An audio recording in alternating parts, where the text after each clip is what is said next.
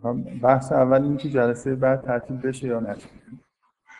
من توی بهمن نمیتونم بیام، یعنی تا آخر بهمن به طور طبیعی تعطیل. این موضوعی که جلسه بعد تعطیل هست یا نیست، میگن که وسط امتحانات.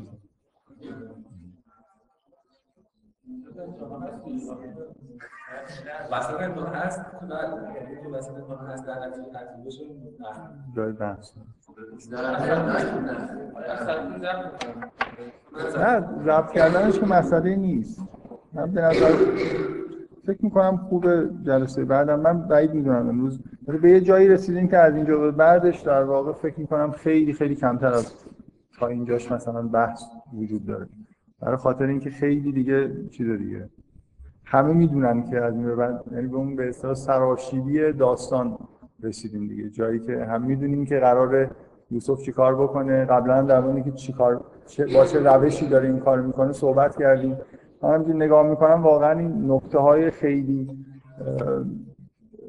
اصلا مهمی شاید به غیر از اینکه خود داستان داره نقل میشه تو این قسمت کمتره. بعضی جاها هم که نکته‌ای هست من خودم نمیدونم مثلا چی باید بگم، بنابراین یه خورده فکر میکنم تو این قسمت آخر داستان کمتر جای بحث کردن وجود داره. بذارید من همینطوری در واقع بذارید اینجوری بهتون بگم دیگه، تا یه جای این داستان که مقدمات فراهم میشه خیلی جای چیز داره، به اصطلاح به نظر من خیلی متفکرانه تره. جنبه شاید اینجوری بشه گفت تو نیمه اول یه خود تفکر به مسائل عاطفی میچرده. از یه جایی به شدت این داستان عاطفی، از جایی که این برادرها برمیگردن و قرار دوباره ماجراها در واقع یه جوری سر جای اولشون برگردن خیلی عاطفیه دیگه. به نظر من نکته مهم تو قسمت دوم داستان از جایی که برادرها میان بیشتر اینه که شما هر آیه رو بفهمید که چرا از نظر عاطفی خیلی چیزه، خیلی جالبه. تو قسمت اول داستان کمتر اینقدر عواطف شدید وجود داره که از جایی که این برادر رو پیداشون میشه یه ماجرای خیلی خیلی بزرگی در مثلا سی سال قبل اتفاق افتاده و حالا دوباره این حوادث دارن زنده میشن، تکرار میشن، یادآوری میشن. یه جوری قراره که یوسف سعی کنه که این آتشی که روشن شده رو خاموش بکنه، داره تلاش خودشون میکنه. مثلا ببینید اصلا همین من فکر میکنم نسبت به تمام چیزایی که از اول داستان تا اینجا پیش اومده، بذارید مثلا نگاه کنید ببینید اول داستان این جمله خیلی بار عاطفی داره که وقتی که یوسف از پدرش میخوان که بفرست ما بیاد، میگه که من قرار از صبح ببرنش بعد از ظهر برگردونن، جواب پدرش اینه که من دلم تنگ میشه. بعدا ما میفهمیم که خب این دیگه سی سال مثلا هم دیگر نمیبینن دیگه، بنابراین یه جوری در واقع به دلیل اتفاقی که در آینده میفته بار عاطفی پیدا میکنه. یعنی یه نفر اولین بار داره این داستان میخونه، تو نیمه اولش کمتر جایی که عواطف خیلی شدید وجود داره هست. مثلا شما فرض کنید جایی که زلیخا داره یه کارایی میکنه، آدم کمتر احساسات عاطفی به دست میاره، بیشتر هیجان انگیزه تا اینکه آدم بخواد بگه مثلا یه جوری خیلی غم انگیزه، خیلی از نظر دراماتیک مثلا خیلی خیلی روی آدم تاثیر میذاره. البته هیجان هم یه جور عاطفه است، ولی من منظورم بیشتر عواطفیه که مثلا مربوط به همین چیزایی میشه که داستان یوسف براش معروفه دیگه، دلتنگی‌ها و این دوری و اینکه دوباره خلاصه این وقایع داره یه جوری برمیگرده سر جای خودش، پشیمون شدن برادرها. توی قسمت دوم از اینجایی که برادر برمیگردن، من یه بار اون اول گفتم که به اصطلاح اون فرم استاندارد، اون ساختار استاندارد داستان اینه که شما یه مقدمه داشته باشید، مثلا یه, یه پرده اول داشته باشید که شخصیت‌ها معرفی میشن، توش مثلا مقدمات داستان در واقع گفته میشه، بعد یه نقطه عطفی هست که وارد پرده دوم میشین، بعد یه نقطه عطف دوم میاد که ما رو وارد پرده سوم میکنه. تو پرده سوم قراره که اتفاقی که میفته اینه که داستان به اوج برسه. ساختار داستان یوسف پرده اولش تا نقطه عطف اول خیلی کلاسیکه، کاملا همه شخصیت‌ها شخصیت اصلی داستان یه جور خوبی معرفی میشن و دقیقاً هم نقطه عطف خیلی مشخص داریم، جایی که یوسف خلاصه از خانواده‌اش جدا میشه. ولی بعداً دیگه داستان خیلی کلاسیک پیش نمیره. یه جوری در واقع پرده دوم اینه که یوسف وارد زندگی عزیز میشه، عزیز مصر میشه، توی مصر داره زندگی میکنه تا اینکه زندانی میشه و بیرون میاد. الان مثلا تو پرده سوم هستیم دیگه، ولی این پرده سوم از شرایط معمولی داستان خیلی طولانی‌تره. اصلا نمیشه به راحتی قضاوت کرد. نقطه او... معمولا توی پرده سوم یه نقطه اوج عاطفی وجود داره، یه نقطه اوج وجود داره که به اصطلاح داستانو به جایی میرسونه که دیگه همه وقایع برگشت ناپذیر میشن و مثلا یه جوری به اصطلاح مواجهه پیش میاد و همه چیز تموم میشه. میگم نقطه اوج اون جاییه که همه مثلا فرض کنید تماشاگرایی که دارن تئاتر رو میبینن یا سینما رو میبینن یا داستان میخونن احساس میکنن دیگه داستان داره تموم میشه، از اونجا به بعدش دیگه روتینه. مثلا اینا مثلا فرض کنید یه داستان خیلی کلاسیک، مثلا ماجرای نیم روز فرد زینمن فیلمنامه خیلی خوبی داره، فیلم خوبی هم هست کلا به دلیل ریتم خیلی خوبی که داره. هر جایی که ریتم خیلی خوبه خوشم میاد. به سلیقه خود من دارم قضاوت میکنم. خیلی فیلم جالبی، محتوای خوبی هم داره، برای خاطر اینکه اگه کسی دیده یا داستانشو میدونه چیه خیلی ساده بهش نگاه نکنید، خیلی تمثیل به اصطلاح بار تمثیلی خیلی خیلی خوبی داره. در واقع تمثیلی از ماجراهای دوران مکارتیست توی آمریکا. بعد این مثلا فرض کنید اینجوریه که از اول شما داستان اینجوری شروع میشه که یه کلانتری توی مثلا شهر کوچیکی هست، بعد حالا ازدواج کرده داره میره، ولی همون لحظه خبر میرسه که اون کسی که این زندانیش کرده بود با برادراش برگشته میخوان اینو بکشن. میتونه بره ولی تصمیم میگیره وایس، به امید اینکه خب مردم کمکش میکنن دیگه، به نمایندگی مردم آدمو مثلا دستگیر کرده. تمام در واقع پرده دوم فیلم اینجوریه که این لحظه به لحظه بیشتر متوجه میشیم که هیچ کی انگار کمکش نمیکنه. نهایتاً به جایی میرسه که این تک و تنها باید با این آدما، با چهار تا مثلا برادری که یکیشون تازه هم از زندان اومده، خیلی هم به نظر میرسه آدمای وحشی هستن، مقابله بکنه. جایی که شما میبینید راه میفته که دیگه بره با اینا مواجه بشه، خب واضحه که دیگه فیلم داره تموم میشه دیگه، یا این اونا رو میکشه یا اونا رو میکشن. این موضوع از نقطه اوجی که به هر حال پیش میاد، نقطه عطف پایان داستان جایی که شما میفهمید که همه چیز داره تموم میشه و توی معمولا نقطه اوج تو قطعه پایانیه دیگه، اینکه مواجهه پیش میاد، پلیسی که کشته میشه یا نمیشه. حالا نگران نباشین، همشون رو میکشه.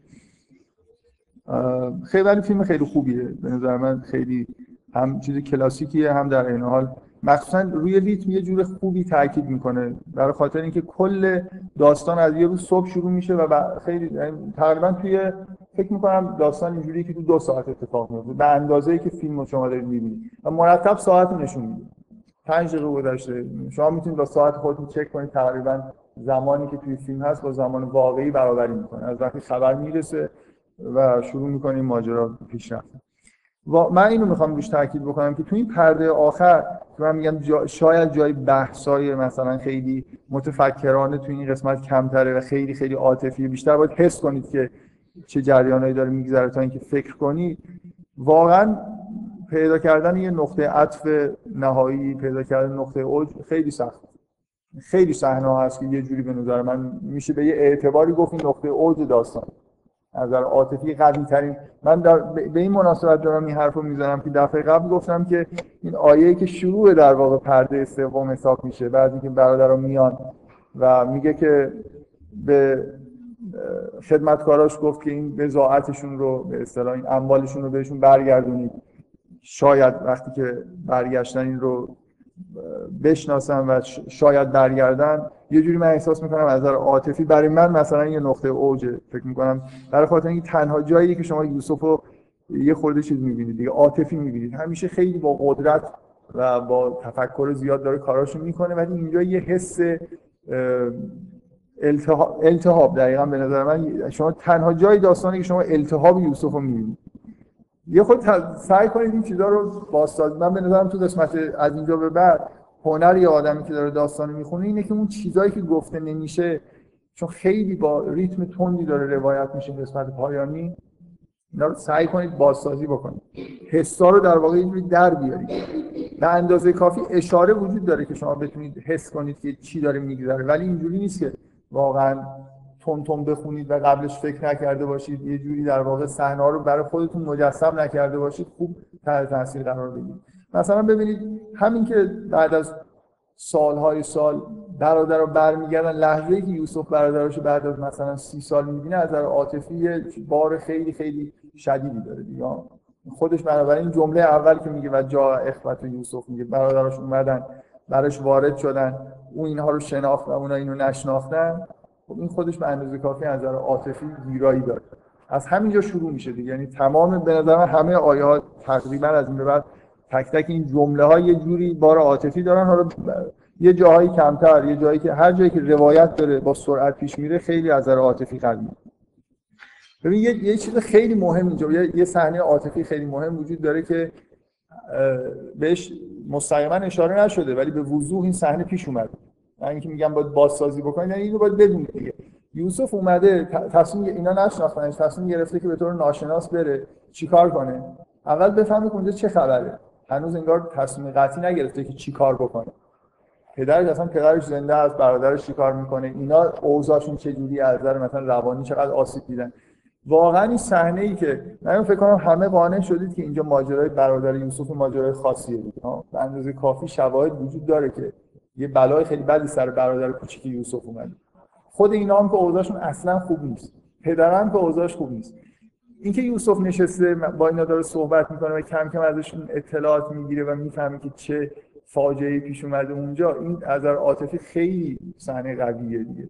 اینکه نباید خودش رو معرفی بکنه، دارش تعریف میکنن که برادر آره اینجوری شده، مثلا عقل درست حسابی نداره فلان، احتمالاً هم با یه مقدار حالت توهین شاید این حرفا رو دارن میزنن و یوسف داره میفهمه که چه بلایی سر برادر کوچیکش اومده. بعد در مورد پدر میگن که آره اون اینجوری، مثلا سی ساله ما هرچی بهش میگیم که پسرت گل خورد باور نمیکنه، همش میگه یه روزی برمیگرده. این ماجراهای خیلی سنگینی هست و اینا رو همه رو شفاهاً به یوسف میگن دیگه، بر اساس این چیزایی که میشنوه تصمیم میگیره که چیکار بکنه. چرا باید بگن یوسف ازشون میپرسه؟ یوسف چی؟ یعنی یوسف اینجا کسیه که اینا اومدن ازش آذر بگیرن. خب چرا باید مثلا من تمام برادرشون نیست، برای از اونها قرارداد آذر کنم و پول بدم آذر بدم؟ چرا واقعا؟ چرا؟ بله؟ نه چرا واقعا؟ یوسف مهمانداره. خب سوال خوبی میپرسه دیگه، یه عده اومدن آذر بگیرن. خب یوسف به چه مناسبتی ازشون داره سوال ها سینجین میکنه به اصطلاح؟ برای اینکه اینا ده نفرن اومدن، حداقل آذوقه دوازده نفر میخوان، دوازده خانوار میخوان بگیرن، چون پدرشون پیر نیومده. بعد میگن که برادرم داریم اون عقل درست حسابی نداره نیومده دیگه، بنابراین باید توضیح بدم چرا بیشتر از اون چیزی که واقعا نشون میدن. ظاهرا مقررات اینه هر کسی از یه خانوار مثلا یه نمردشون به عنوان نماینده میاد. بیشتر بله. کیا؟ نه به هر حال ببین من نمیدونم چند نفر همراه برادر یوسف هم هستن اینجا که بهشون اشاره نمیشه. مهم اینه که دو تا خانوار نماینده ندارن و تمام ماجرا اینه. اینا باید توضیح عجیب و غریبی در مورد یکی از خانوار رو حداقل دارن میدن. حالا پدر پیره مثلا خب یه من یعنی اینا اومدن پول دارن میدن واسه قضا دیگه. خب چرا؟ برای اینکه آذوقه محدوده، کوپونیه دیگه. شما نمیتونید بگید که برای کوپن هم شما پول میدید، ولی باید کوپن ببرید. یه مقدار محدود قراره که قحطی بیاد. خب یوسف رو حساب و کتاب داره به مردم میده. بله؟ آره دیگه، الان این جاییه که مردم دارن با به زحمت، یعنی سرشماری باید بشن غذا بگیرن، کسی اضافه نگیره برای اینکه کم میاد. دقت میکنید؟ اینکه اینجا مقررات سختی وجود داره. اینا به قول ایشون فرم پر میکنن. کوپن باید بگیرن یه جوری و اگه دفعه اول اومدن دوازده تا رو بهشون بده، یعنی دیگه میخواد بهشون بده. این دوازده تا رو دفعه اول بهشون میده، درست؟ ولی بهشون میگه شما باید مدرک در واقع بیاره که حرفایی که میزنید راسته. یعنی چیه برادر داریم مثلا سنش چهل ساله ولی نمیتونه بیاد؟ یعنی چه آدم چهل ساله‌ای که مثلا زن و بچه هم داره ولی نمیتونه بیاد چون باباش مثلا نمیذاره بیاد. خب این حرف عجیبی دارن میزنن دیگه. بفهم یا فاطمه عزیز مصر و حق داره که بدونه که اونها فکر چرا دارن این سوال رو ازش می‌پرسن. آره آره آره اصلا میتونه مصاحبه مثلا فرض کن همینجوری خیلی خودمونی نشستن با هم دیگه غذا دارن می‌خورن چیز داره، ولی به نظر من اینجوری نیست. یعنی اینجا مسئله خاصی وجود داره. برای خاطر ببینید نه، ولی اینجا بعد از اینکه حرفا تموم میشه یوسف میگه که اگر اون برا... یه برادرتون رو بیارید دفعه بعد، اگه نیارید دیگه بهتون آذوقه نمیدم. یه چیزی مربوط به آذوقه این وسط هست. به نظر من طبیعیه دیگه، یه آدمی نیومده ولی دارن براش آذوقه میبرن و اینجا آذوقه دادن همینجوری الکی نیست، یعنی باید نماینده‌ای بیاد از طرف خانواده. طبیعیه دیگه، مرد خانواده به اصطلاح باید. خب نه حرف عجیبی میزنن و یوسف هم قبول نمیکنه. همه چیز همه چیز طبیعی داره پیش میاد. برادرم اصلا شک نمیکنه اینکه خب چرا داره این سوال جواب میشه و چرا این شک کرده و برادرشون میخواد، برای خاطر اینکه حق داره که اینجا در واقع یه چیزی ازشون بخواد. پس اینجا به نظر من خب یه صحنه حذف شده خیلی حساس وجود داره، جایی که برادرها احتمالاً با نهایت بی‌شرمی چیزایی رو تعریف میکنن و قطعاً به به خود یوسف هم میگن که یوسف گرگ خورده. اینجوری میگن دیگه، یه برادری داشتیم رفتیم مثلا جلو چشم ما گرگ خورده ولی پدرمون باور نمی‌کنه. بعد نمیدونم برادرم اینجوری انقدر گفتن یوسف زنده است اونم مثلا وضعش اینجوری شده. خیلی چیز دیگه برای اینکه صحنه پیچیده حذف شده وجود داره. و بعد از اینکه ازشون میخواد که برادرشون بیارن و اونا ببین جوابی که اونا میدن شک برانگیزه دیگه، میگن که قول میدن که از پدرشون میخوان که برادرها رو باشون بفرسته. این انگار همین یوسفو به شک میندازه که اینا، یعنی لحن اونها یه طوریه که ناامیدن از اون پدر بده. در همین لحظه حساس پیش میاد، برادرها دارن میرن و یوسف متوجه شده که اوضاع اینقدر مثلا خرابه که ممکنه واقعا برنگردن. برای همین این آیه خیلی اینجا یوسف برنگرده، میگه که اگه نیاوردیدش اصلا نیاید دیگه، یا اصلا نزدیک من نشید. یعنی یه جوری خیلی نهی شدیدی وجود داره، یا میارید یا مثلا دور حتما معلوم میشه دروغ گفت دیگه، یه چیزایی سرهم کردی که برادر دارین اینجوریه اینجوریه بابامون نمیذاره بیاد مثلا چهل سالشه. ولی واقعا اینا این حرفی که میزنن که میگن که ما از پدرمون درخواست میکنیم و انا لفاعلون، تاکید میکنن که ما این کارو میکنیم. واضحه که لحنشون اینجوریه که بعیده بده دیگه. برای همینه که اینجا یه التهاب وجود داره. شما من برای خودم سعی میکنم چیزا رو مجسم بکنم. مثلا شما یوسف رو تصور کنید که بعد از سی سال، واقعا قبول ندارید این خیلی این لحظه سختیه که برادرها دارن میرن و ممکنه برنگردن. من فکر کنم بیشترین فشار رو اینجا یوسف تو این لحظه داره تحمل میکنه. خب یه جایی اتفاقی تو بچگی افتاده، اینم قراره که برنگرده، همینجور داره خیلی آروم. ولی حالا برادراشو دیده، حرف پدرشو زدن، حرف برادرشو زدن، یه عالم از کنعان صحبت کردن و حالا دارن برمیگردن. شما یوسف رو تصور کنید که یه جایی وایساده رفتن، اینا رو داره کم کم تماشا میکنه که دارن بارشون میبندن و میرن و هیچ کاری هم به نظر میاد دستش بر نمیاد. به نظرم میاد خیلی ناامید کننده است، ممکنه دیگه هیچ وقت اینا رو نبینید. برای برای همینه که اینجا چیز دیگه، اینجا یه حس خاصی تو این آیه وجود داره که به ذهنش میرسه که این چیزها رو پس بده، اموال اینا رو پس بده، بلکه یه نشانه خیلی خوبیه که پدر پدرشون مطمئن بشه که اینا دروغ نمیگن. همینطور هم میشه بفهم.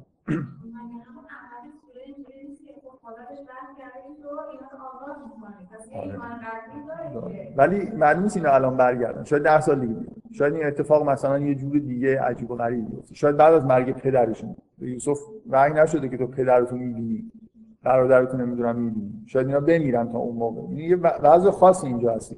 این واقعا دیگه براش سخته که اینا برن و برنگردن. میخواد که همین دفعه مثلا چند ماه دیگه حداقل برگردن. مثلا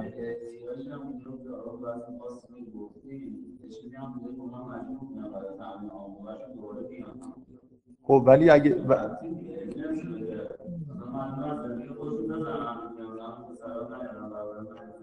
اولا برادرها رو که نمیتونن لزوما بیارن برای خاطر اینکه پدرشون موافقت نمیکنه.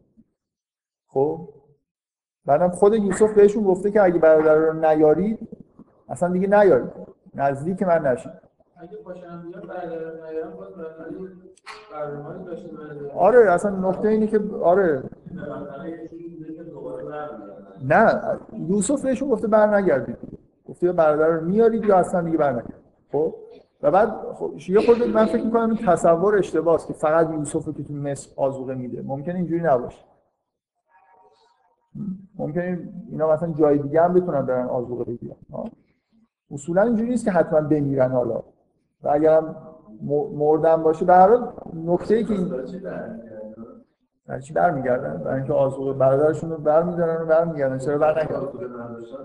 نه آذوقه ندارن، ولی اینکه تنها جای دنیا فقط یوسفه که آذوقه میده، مثلا جای دیگه ممکنه گرونتر پیدا بشه. اینکه ایشون میگه که اگه برنگردن میمیرن.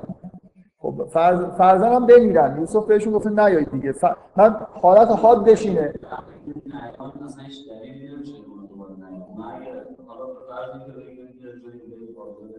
حداقلش اینه که بدون برادرشون حد مثلا خب بدوزنش برام.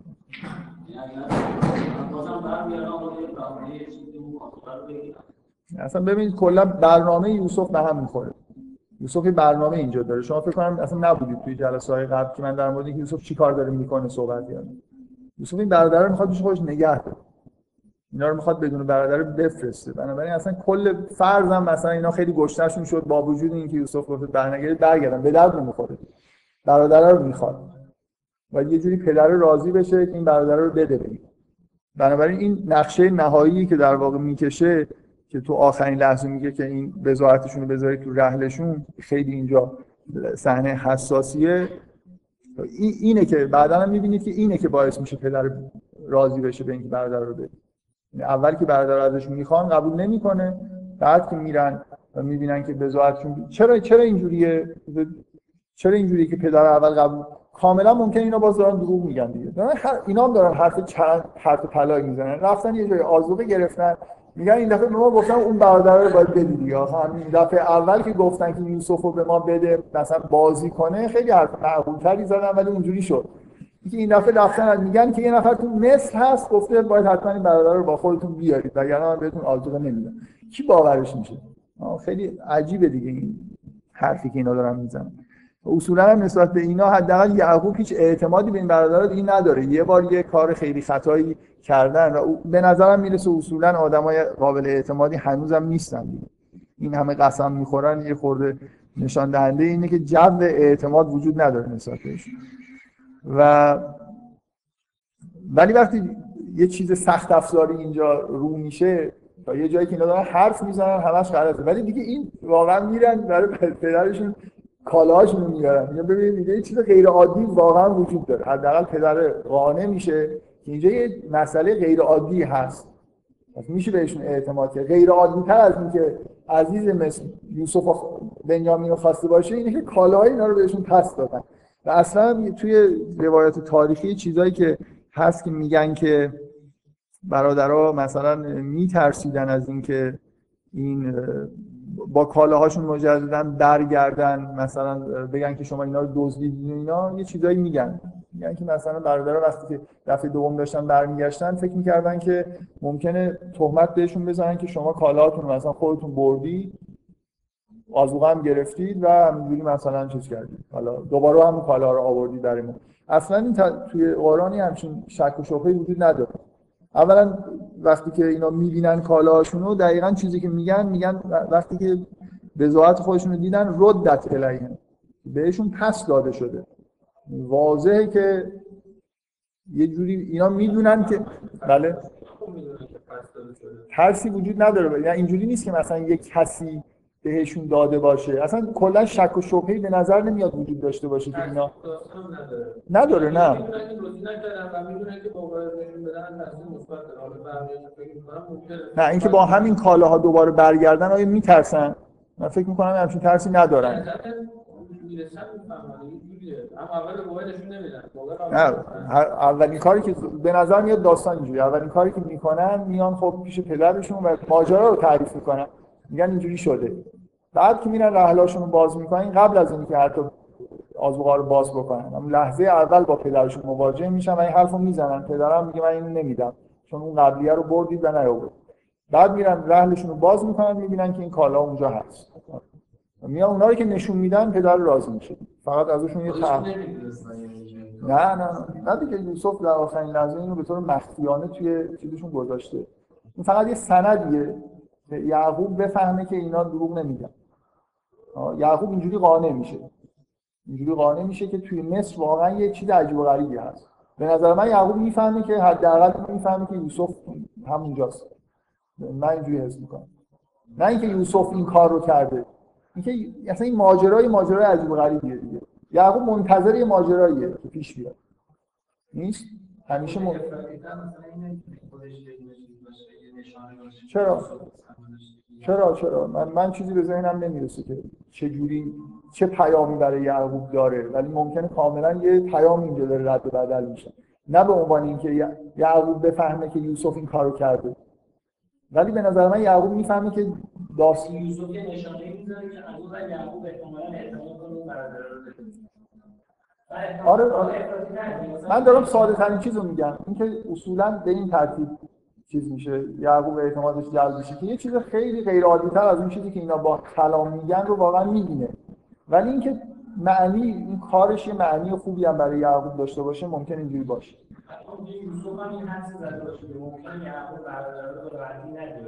صد درصد حدس نزده، قطعا میدونه. خب این که اینا اینا که دیگه احتمالی نیست، اینا که حتمیه، ولی اینکه معنی نشانه‌ای داشته، معنی تمثیلی داشته، من میگم من چیزی نمیفهمم که یعقوب چی فهمیده، ولی من فکر میکنم یعقوب از اینجا خیلی سلاح می‌بینه. میدونه، بذار من اینجوری بگم، من به نظر من واضحه که یعقوب میدونه که داستان داره تموم میشه.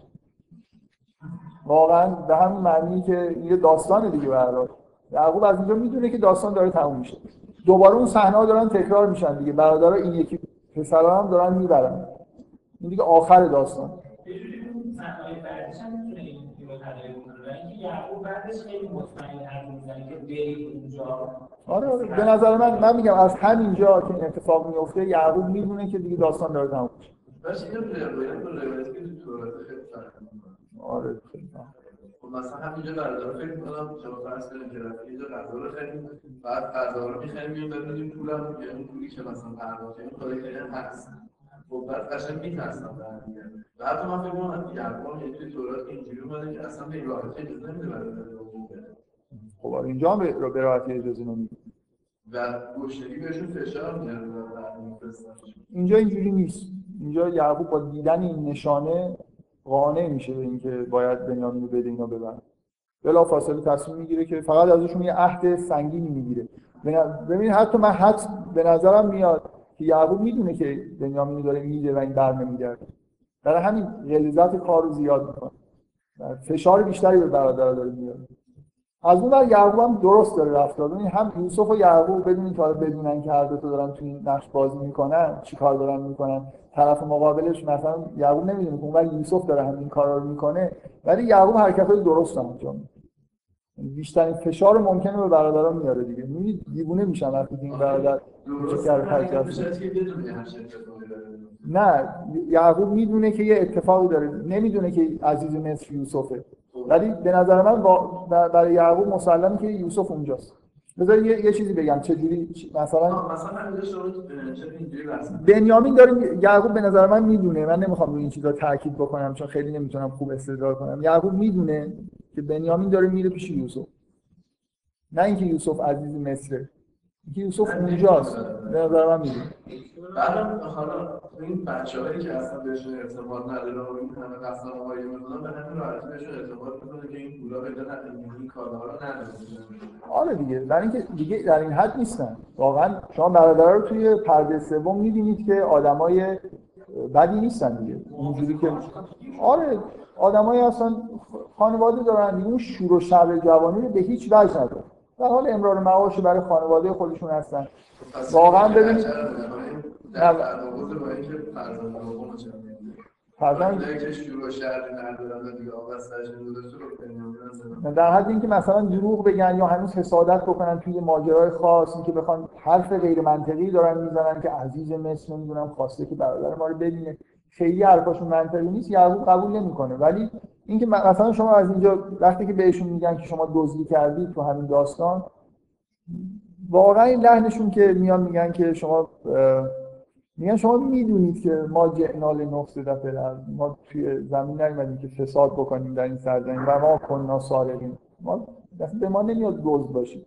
یعنی حتی ظاهرشون اینجوری واضحه که اینا آدمای اهل دزدی و اینا نیستن، عبادت میکنن. در هر حال ممکنه حالا مثلا یه بلای سر یوسف آوردن یا هنوزم بهشون نمیشه اعتماد کرد، شاید این برادران ببرن. مثلا اعتماد کردن اینکه یعقوب چی میگه، احساس امنیت نمی‌کنه که این برادر دست اینا بده، چون یه چیزایی تو دلشون برای حسادتایی هست. ممکنه شما یه آدم مثلا همینجوری نمازخونه مثلا معمولی هم الان می‌بینید، گاهی ممکنه یه کارهای عجیب غریب بکنه، یه جای از نظر عاطفی مثلا یه گیرایی بکنه. چطور چطور نباید بکنه؟ این جانشین یوسف شده دیگه، همه توجه یعقوب بود. اول یوسف بود، یوسف که رفت اینه که در واقع فرزند محبوب یعقوبه. درسته، هیچی در واقع هیچی که نرسیدن، خلاصه هیچ توجهی توجه خاصی بهشون نشد دیگه. برای خب بعدتر قبلا فکر کنم قبل از ماجرای یوسف پیش بیاد یعقوب کاملا متوجه این نبود. نه، چون تورات اینجوریه که برادرها خوابای یوسف رو شنیدن، ولی تو قرآن اینجوری نیست. تو قرآن اینجوری نیست که خوابای یوسف رو شنیده باشن. فقط مسئله مسئله توجه کردنه. اینا انتظار اینا خودشون رو برتر از یوسف می‌بینن، برای اینکه جنگجو هستن. فکر می‌کنن که مهم‌ترین چیز اینه که مثلا مرد جنگجو باشه، قدرتمند باشه. و دارن پدرشون رو ارشاد می‌کنن. میگن میگن میگن این عوان لفی زلال مبین. میگن که پدر ما در گمراهی آشکاره، مثلا ما به این خوبی این توجهش همش به یوسف. درسته؟ یوسف و برادرش. به هر حال اینکه حسادتی بین اینا و برادرکشی که هم هست، به نظر من واضحه که هنوزم هست. خلاصه حرفایی که اینا میزنن نظر یعقوب جلب نمیکنه، ولی وقتی که بضاعت رو میبینه نظرش جلب میشه. به نظر من از اینجا یعقوب خیلی چیزا رو میبینه، نمیدونه که عزیز مصر یوسف، ولی خیلی چیزا رو میبینه. حس این که داستان ببین داستان دیگه شون ها بعدم این کارو میکنه، اینو میگیرید در طرف. آره دیگه، یه جوری از اینجا یه ماجرای پیش اومده دیگه. یعقوب هم داره یه برنامه‌ریزی میکنه. شما خیلی غیر منطقی نیست. یه خوابی میبینه، یه نفر میره باشه تغییر میکنه، یه نفر بی‌کنانیه و خیلی باهاش مشکل داره. اصلی ترین مشکل اینه که بی‌کنانیه مثلا دامدار بودن، بسیار کشاورزی بودن و این خیلی مشکل داره کشیده بود. بعد ما اومده تعریف کرده بعد فرمانیان تعریف میکنه تو در اختیارش قرار. اصلا شما همه چیز از تو تورات میگی؟ من تورات خوندم بعد چند تا و اصلا داستان قرآن اینجوری اصلا فرعون نیست. شواهد تاریخی هم الان به نفع داستان قرآن، اصلا این فرعون نیست. اینا یه آدمایی هستن که قطع کردن سلطنت فراعنه رو توی مصر. از جای دیگه اومدن. توی قرآن به اسم فرعون بهش اشاره نمیشه، پادشاه بهش میگن. اصلا اینا مصری به اون معنایی که شما فکر می‌کنید مصری‌های اصل نیستن. این یه دوره موقتیه که توی جریان انگار سلطنت فراعنه پیش اومده. حتی اسم این آدم کم و بیش الان معلومه که اینا کیا هستن. از شام انگار اومده بودن، از بین النهرین جنگیدن. فرعون یه مدتی مصر در واقع این قسمت شمال مصر رو از دست دادن. رفتن یه جای دیگه مستقر شدن فراعنه. بعداً دوباره برگشتن گرفتن. زمانی که موسی میاد فرعونه، ولی این زمان فرعون نیست. اصلا بحث کنعانی بودن، اصلا کسی نمیدونه یوسف کنعانیه لزوما. اینجا تو این داستان اینجوری نیست که یوسف خیلی بچه‌تر از موسی. اصلا فرعون هم نباشه. بازم یه نفر غریبه بود. که اومده خوابو تعبیر کرد. خب خب بعد حالا هم اعتبار می‌کنه بهش که این خواب درسته و هم همه امکانات رو اختیارش داره. توی توی این داستان که تو قرآن اومده پادشاه آدم خوبیه. اصولا چرا قضیه خوب و بدیه؟ مثلا اینکه یه آدمی اولا خوبه و خیلی خیلی به تعبیر رویا می‌بینید اهمیت میده. یه رویایی رو دیده، معبرین بهش گفتن که این تعبیر نداره، ولی اینقدر ادامه میده تا اینکه تعبیرش پیدا بشه. خیلی آخه شما الان تعبیر رویا ممکنه براتون واقعا اون موقع در دربار هر پادشاهی همچین بساطی بود دیگه. خیلی اعتقاد داشتن اینا رو یه جور الهام الهی می‌دونستان. بنابراین باید آدم اینکه مهمترین رویایی که تو عمرش دیده یه نفر تو زندان تعبیر کرده، بعدم معلوم شده که بیگناه به زندان انداختنش، هم اومده باهاش صحبتن که این دانشمند بزرگیه. خب واضحه که بهش خیلی اعتماد پیدا کرد. در خاطر اینکه یوسف آدم قابل اعتمادی، یعنی کاملا اعتماد پادشاه رو جلب کرده و بعدا هم خب می‌بینید که درست عمل میکنه دیگه. پانزده مردم مصر رو در واقع همه رو نجات داده با تعبیر رویاش، کار کوچیکی نکرد. بعدا هم می‌بینید که رویاش تقوا هم پیدا میکنه. بنابراین اصلا به نظر من اعتماد پادشاه که چیز عجیبی که نیست. اگه اعتماد نمیکرد به خود عجیب بود. پادشاه در حدی هست که مطمئنه که تعبیر درست یوسف بهش گفت. معمولا یه آدمی که اصولا خیلی هم اهل تعبیر رویا نباشه، تعبیر رویای خودش رو میشنوه، حس میکنه که درسته یا غلطه.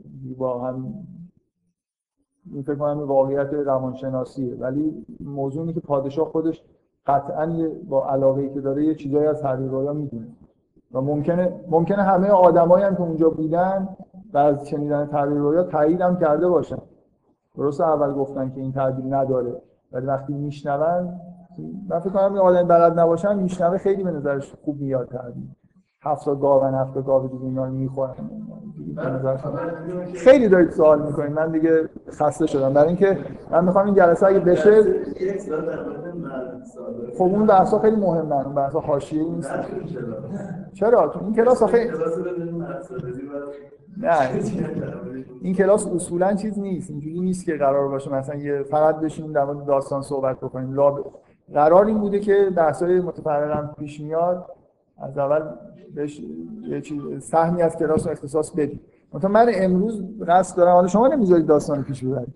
من امروز قصد دارم که یه جوری سعی کنم که این قسمت‌ها رو همینجور جاهایی که تو قرآن نیست بازسازی کنم کمتر جایی هست که بخوام توضیحات خیلی تئوری بدم.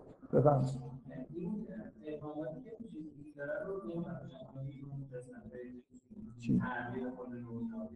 نه قبول دارید دیگه دقیقا متفرق است یعنی ربطی به داستان نداره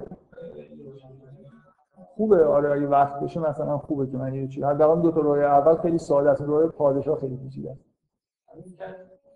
من نه من رویه پادشاه رو خیلی خوب نمی‌فهمم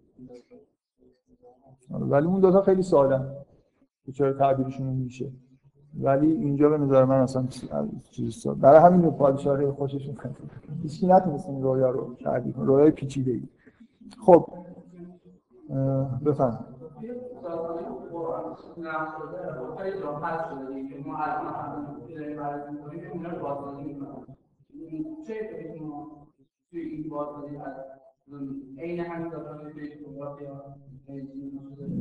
به نظر من توی داستان توی داستان قرآن اینجوریه که اون چیزهایی که باید شما بازسازی بکنید از توی متن در میاد نه اگه جایی لزوم داشت خب برید به نظر من چیزهایی که از توی متن در میاد مهمه یعنی یه جاهایی هست شده که واضحه که مثلا خب واضحه که یوسف نشسته با برادرش صحبت کرده وضع پدرش و برادرش رو فهمیده بدیهیه دیگه برای همین هم نقد یه جاهایی ببینید مثل مثل رمانه که شما به اندازه کافی اینقدر فشردهش کردید که میشه بازسازیش کرد اینکه حالا من برم دقیقاً من میخوام بگم این دقیقاً این نقطه یعنی مثلا شما دارید من کاملا مطمئنم که اینجا این برداشت ولی واقعا این علم هنوز وجود نداره من من حرفم اینه که رجوع کردن مثلا به متن مثل تورات و در آوردن یه چیزی از توی تورات خیلی باید با چیز انجام بشه یعنی با ایمیلی انجام بشه من اگه یه جایی مثلا توی قرآن یه چیزی رو میخونم و به نظرم میاد که یه جای خالی وجود داره که من نمیفهمم نمیدونم چجوری باید پرش بکنم خب نهایتاً آره شاید بشه مثلا یه حدسی رو از توی تورات در آورد ولی باز شما باید بیاید ببینید با قرآن میخونید مثلا بذارید بریم جلو و همینجوری فکر میکنم که بعضی از این صحنه ها داستان سازی شده اطرافش حالا از تورات آوردن خودشون داستان ساختن بعضیاش خیلی جالب نیست مثلا اتفاقا اینو گمراه کننده است دیگه ببینید وجود این داستان که چرا یه داستانی ساختن من دفعه قبل گفتم که چرا برادر رو از برادرش خواست تهمت جاسوسی زدن این حرفو قبول دارید که این مانع از این میشه که شما داستانو بفهمید اینطوری که تو قرآن هست برای اینکه اینجا نکته مهمیه شما باید فکر کنید و بفهمید که یوسف چرا برادرش رو میگیره و چرا منطقی به نظر میرسه که این برادر رو درخواست میکنه اونا شک نمیکنن اینجا یه نکته در مورد برادر هست وقتی فوری میرید به داستان رجوع میکنید این داستان یه کسی ساخته که خودش نمیدونه چون نفهمیده یه داستان براش ساخته اصولا این داستان‌های حاشیه‌ای در مورد قرآن اکثرا مکانیزمش همینه یه جایی که سخت بوده فهمیدنش فوری رفتن یه داستان چرم ساختن و این باعث میشه که آدم واقعا به اندازه کافی فکر نکنه تا به اینجا میرسید میگه آره دیگه پس آره دیگه راست میگه اینجا چجوری برادر رو خواست که اینا شک نکردن لابد یه جاسوسی یه چیزی بوده فکر نمی‌کنید خارج میشید از متن متن خوب نمی‌فهمید من به نظرم تا جای ممکن آدم از متن خارج نشه بهتره من در مورد شأن نزول هم نظرم همین شأن نزول هم اکثریت قاطعشون همینجوری ساخته شده یعنی هر جایی که قرآن یه یه واژه‌ای هست که خود فهمیدنش سخته یه ابهامی وجود داره معلوم نیست این خطاب به کیه فوری گفتن که آره داستان ساختن آره اینجوری بود این یکی اومد پیش این بعد در جوابش این حرفو مثلا زدن بعد چون داستان شما قبلا شنیدید آیه رو میخورید میگید آره راست میخوره، خب معلومه میخوره. مثل این مثل این برای همین ساختن دیگه، خالص یه چیز مثل این آزمایش شما میکنید آخرش همین چیزو طوری دستکاری میکنید که آخرین نتیجه رو میده. از اینو کسی نمیدونه. ما ما اینجوری میکردیم. یا آزمایشگاهی داشتیم، آزمایشگاه الکترونیک سه. خب آزمایشگاه الکترونیک سه فرکانس بالا بود. بعد دستگاه همه دستگاه چرند و پرند مثلا بیست ساله بود. با اسیلوسکوپ اونجوری که نمیشه تو اون فرکانس اندازی اصلا باور کنید نتایجی به دست آوردید که اگه می‌ذاشتید تو فرمولا مثلا یه دفعه یه جریان خیلی ضعیف ممکن بود بشه پنجاه آمپر. بعد خب درستش می‌کردیم دیگه، می‌رفتیم نتایج نهایی رو می‌دونستیم چیه. توی حداقل آزمایشگاه الکترونیکی سه من می‌دونم همه این کارو می‌کردن، نمی‌شد غیر این کار کرد. اصلا تمام آزمایش‌ها در واقع خطاهاش اون موقع که حالا من آزمایش می‌کردم اینجوری بود. ها؟ نه نمیشه. نه نمیشه. آره خلاصه اینکه شما شأن نزولا رو می‌بینید به آیا میخورن یا این داستانایی که اطراف داستانای اصلی نمیدونم چه داستانایی ساختن. واقعا داستانای وحشتناکی وجود داره. اطراف جاهایی که داستانای قرآنی ابهامایی داره که باید شما بهش فکر کنید، همه جای چیزای سهل الوصولی هست. که آره موسی رفت اینجا بهش گفتن اینجوری، بعد حرفو به این دلیل زده. در حالی که اون تمام اون جایی که سخت فهمیدنش اون نقطه‌های اصلی هستن که شما باید خیلی فکر کنید. سعی کنید از تو خود داستان در بیارید ماجرا چیه. مثلا این داستان یوسف دقیقاً به نظر من این داستان‌های پیرامون داستان و همون توراتی که باعث شده داستان یوسف خیلی خوب نفهمن. یعنی که فوری میگن خب آره اینجاش که با اون داستان جور در میاد، اونجاش هم اینجوریه دیگه، تا آخرش میرن و متوجه نمیشن ماجرا چیه. خب توی این قسمت که برمیگردم پیش پدرشون، ببینید از اینجا من دفعه اون خیلی هم که صحبت کردم خیلی نمیخوام اون حرفا رو تکرار کنم. دقت بکنید به این تکرار شدن واژه‌ها. یوسف داره صحنه ها رو تکرار میکنه، داره تاریخ رو برای برادراش تکرار میکنه برای خاطر اینکه در واقع یه جوری اینا موفق بشن که کاری که کردن رو بفهمن. اون رسالت خودش رو داره انجام میده. مثلا اینجایی که از پدرشون میخوان که برادرها رو بفرسته دقیقاً این جمله تکرار میشه و آخرش میگن و انا له لحافظ. عین همین جمله رو وقتی که یوسفو خواستن گفت. این صحنه تکرار اون صحنه است تا آخرش هم یوسف اون رو پیش میبره. اینا رو وادار میکنه که همون جور که از پدرشون در واقع درخواست بکنن اینکه برادر رو بگیرن. دقیقاً ببینید چیزه اینکه یوسف تو این داستان نقش بنیامین نقش یوسف رو داره بازی میکنه. یه بار دیگه همه چیز داره تکرار میشه، فقط این دفعه این برادر کوچیک یوسف شده، برادر رو دارن یه جوری که این دفعه تقصیرشون نیست، این یکی رو هم در واقع میدن یه جایی میذارن و میدن. این نکته خیلی مهمه که این دفعه تقصیر نداره. بذارید من اول به یه چیزی اشاره کنم که نمیدونم دفعه قبل گفتم یا نه. اگه گفتم دیگه وز... بگید که مختصرتر بگید. در مورد سایکودرام صحبت کردم. سایکودرام یه تکنیک روانشناسیه، در واقع روان درمانیه که الان نمیخوام بگم خیلی متداوله ولی رسمیت داره. آدمایی هستن که متخصص سایکودرامن. خیلی خودم عجیبه که چرا توی تلویزیون ایران مثلا حدود یه سال دو سال قبل یه مجموعه در مورد سایکودرام شبکه چهار پخش کرد. آخه مثلا این همه چیز هست در موردش حرف زدن نمیشه. اینکه چرا سایکودرام نه یه جلسه یه برنامه در مورد سایکودرام داشت. مثل اینکه یه عده رفتن آره یه میدونم. نه سایکودرام خیلی چیز جالبی داره. عجیب بودنش این مثلا شما یه روز برید توی خونه بشینید مثلا ببینید که یه برنامه ده قسمتی در مورد پل سزان مثلا داره پخش میشه، تعجب نمی‌کنید که وقتی هیچ نقاشی تو تلویزیون مطرح نیست یه دفعه گیر بدن در مورد یه آدم خاص این همه حرف بزنن. عجیبه دیگه. خب اینم به نظر من عجیبه. یه دفعه یه برنامه طولانی چند قسمتی در مورد سایکودرام با جزئیات خیلی زیاد. سایکودرام یه سایکودرام اینه که شما می‌خواید یه آدمی رو روان درمانی بکنید، اینو توی نمایش شرکتشون. گاهی همه آدمایی که توی نمایش هستن آدمایی هستن که مال مثلا این مؤسسه هستن رجوع کردن برای روان درمانی. مثلا یه آدم خجالتی رو توی یه درامی شرکت میدن که نقش برعکس خودش رو در مقابل یه آدم خجالتی بازی کنه و شرکت این آدم توی درام باعث میشه که رو روحیه‌اش تاثیر بذاره. همین که توی نمایش این مثلا قدرت اینو پیدا میکنه که یه کاری رو که در واقعیت نمیتونه انجام بده رو انجام بده، نمایش دیگه بهش میگن که تو این جمله رو بگو و میگه دیگه نمایش دیگه، اینجا اون ترسای مثلا واقعی وجود نداره. مثلا فرض کن توی نما... یه آدمی که در مقابل یه رئیس خودش خیلی خیلی ضعیفه، خب و مثلا خیلی سرش کلا میذارن، شما توی نمایشی یه کاری بکنید، یه نقشی بهش بدید که این مقابل رئیسش وایسه و مثلا حرف خودش رو میزنه، خب این پتانسیلی رو پیدا میکنه که انگار یاد بگیره که توی زندگی واقعیش هم اون نقطه ضعف‌های خود عملی خودش رو در واقع جبران میکنه. منتها خب حالا ایدهش به نظر من خیلی از این چیزی که من دارم میگم عمیق‌تره، یعنی لزوما اینجوری نیست که فقط یه نقطه ضعف پیدا بکنن که طرفی کاری نمیتونه بکنه. اصولا یه درام طراحی میکنن بر اساس این شخصیت‌های یا درامای موجود. بنابراین یعنی روان درمانگر احساس میکنه که اگر این آدم تو فلان نمایش نقش رو بازی کنه خیلی براش مفیده.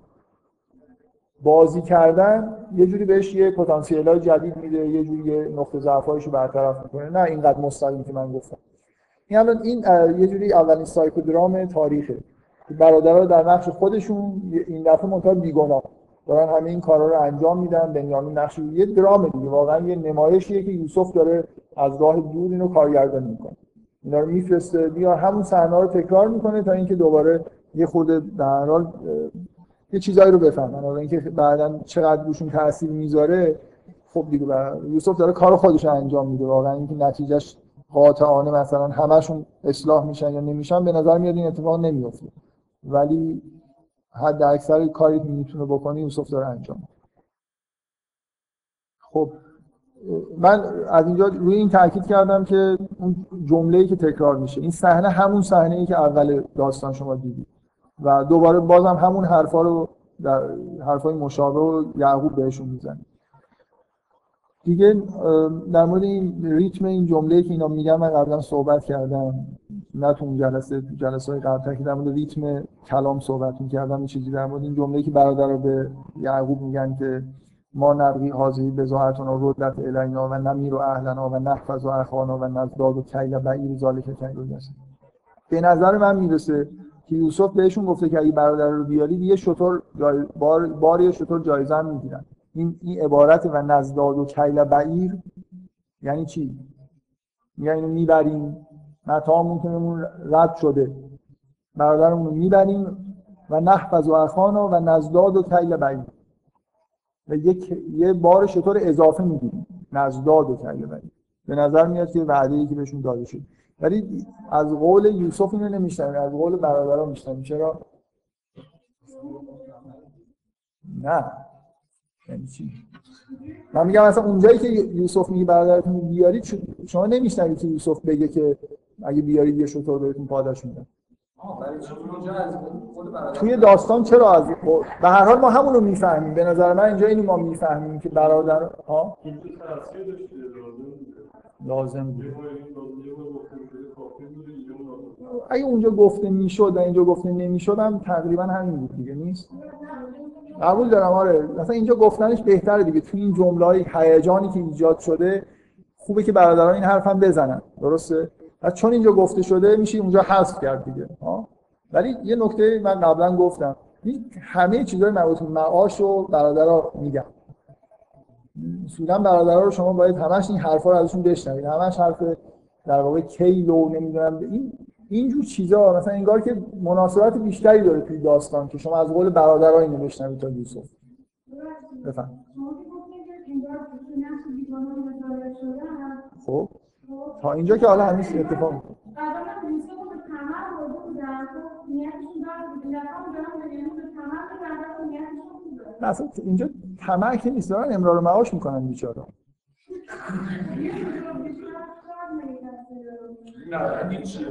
نه ببینید من میخوام اصلا اصلا اینجا برادرها هیچ کار بدی نمیکنن. برادرها دارن برای خانوادهشون که قحطی زده است امرار معاش میکنن دیگه. خیلی هم خوشحالن. شما از اینجا که برادر رو بهشون میدن تا اونجا که برادر رو میگیرن دقت کنید که اینا چقدر کیف میکنن، برای اینکه اون صحنه اون صحنه خیلی صحنه خاصیه تو این داستان.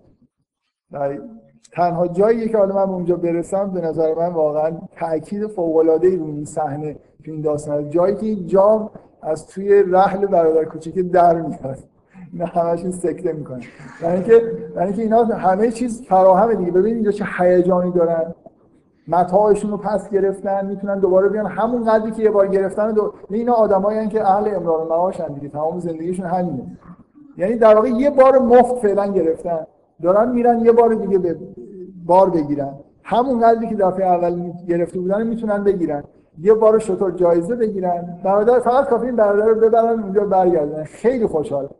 شما فکر کنید وقتی که از اونجا داشتن می اومدن چقدر خوشحال بودن که این اتفاق افتاد و قرار شد این برادر رو اونجا بذارن، نابود شدن دیگه. این واقعا اون لحظه تو این داستان رو برسیم. از نظر روایت یه لحظه خیلی خاصی، یعنی از نظر روایی اتفاق خاصی میفته. تنها جایی تو این داستانی که میان نویس میاد وسط دیالوگ، یعنی به محض اینکه این جام در میاد شما این میان نویس دو خطی دارید، انگار که این زمان متوقف میشه. مثل این فیلم‌های داستان کارتون‌های ژاپنی هست که یارو شوت میزنه بعد دو دقیقه اینو نشون میده اونو نشون میده. شما مثلا واقعا انگار اون میان نویس از نظر ریت داره به شما فرصت میده که قیافه این برادر رو مجسم کنه.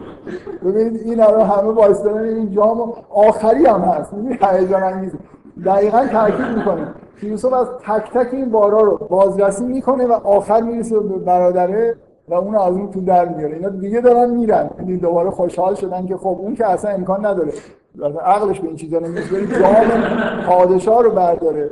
خیلی لحظه خاصیه دیگه و کار یوسف تموم میشه همونجا دیگه. یوسف همین رو میخواد، یعنی کید یوسف از اول این ماجرا که میگه برادر رو بیارید شروع میشه تا اینکه اون جامو بذاره و در بیاره. و قبلش هم خیلی جالب، قبلش بهشون میگه خب حالا اگه این جامو داشته باشید شما چیکار کنیم؟ اگه دروغ گفته باشید میگن از جامو، از خودشون میگن که جامو از رحل هر کسی پیدا کردی اون مال تو، تو بمونه، بنده و برده تو بشه. به حرف خودشون. مثلا بعدا تو داستان تاکید میشه اصلا تو مصر همچین مقرراتی نبوده که کسی دزدی کرد اینو برده بگیرن. خودشون این کارو کردن، برادر رو دادن به یوسف و حالا باید بدون برادر رو برگردن دیگه. این برادر آره دیگه، اصلا دقیقاً دیگه اصلا برنامه یوسف همینه. از اولش که میگه برادر رو بیاری تا اینجاش این کید یوسف، همه چیزش که یعنی اینکه برادرها واقعا یه پیشنهادی دادن که بدن به یوسف. نه نه نه کنعان، کنعان قانونی کنعانه. بنابراین یوسف از اینا میپرسه که اینا این حرفو بزنن، اصلا خوش شانسی نیست. آره میگه که میگن که و کذالک نجزل المفسدین یا نجز ها و کذالک، میگه میگه ما اینجوری جزا میدیم کسی که همچین کاری بکنه. یوسف اینو میدونه از اول، همه برنامه همینه دیگه. اونو گذاشته که در بیاره. شما تو این اینجاست که باید صدای شکسته شدن اون استخون رو بشنوید. لحظه حساس داستانه. اون میان نویس دقیقاً این کارو میکنه. میان نویسی که حالا بذارید اونجا برسیم. به طور طبیعی اون میان نویس نباید اونجا باشه. باید دو تا سه تا آیه بعدتر باشه. ولی اونجا اومده. یعنی که این لحظه است، لحظه خاصیه که به اینا فشار عظیم میاد. کشته ندادن ولی فکر کنم همشون تا حد سکته کردن رفتن. یعنی که خیلی خوشحالن وقتی دارن برمیگردن. شما از همین جا احساس برادرها رو درک بکنید که با چه حالی پا شدن رفتن. همه چیز هم طبیعیه. یه خورده اولش مثلا ببینید یعقوب همه چیزو در جهت این کاری که یوسف میخواد داره فراهم میکنه. اینکه چجوری میفهمه چیکار باید بکنه من واقعا دقیقاً نمیدونم. اینکه اینا رو یه جوری میترسونه، میگه از باب‌های جداگانه برید. به اضافه اینکه من یه بار گفتم که یه جور روش سرچ کردن توی شهره که احساس می‌کنی یوسف اونجاست و اینا رو می‌بینه. مسئله اینه که اینا با حول و هراس دارن میرن. وقتی از درها میرن تو و می‌بینن که چیزی نیست کاملاً چیزن دیگه، دوباره شاد میشن میرن. ببین یه چیز دیگه هم اینجا وجود داره، اینکه یوسف حرفای اینا رو در مورد برادرشون باور می‌کنه یا نه. بذارید من یه داستان دیگه همینجوری دارم پراکنده خود صحبت می‌کنم ولی بد نیست، چون فکر نمی‌کنم اینجا دیگه اونجوری باشه که بخواید خیلی اینجاش دیگه از یه جایی به بعد داستان.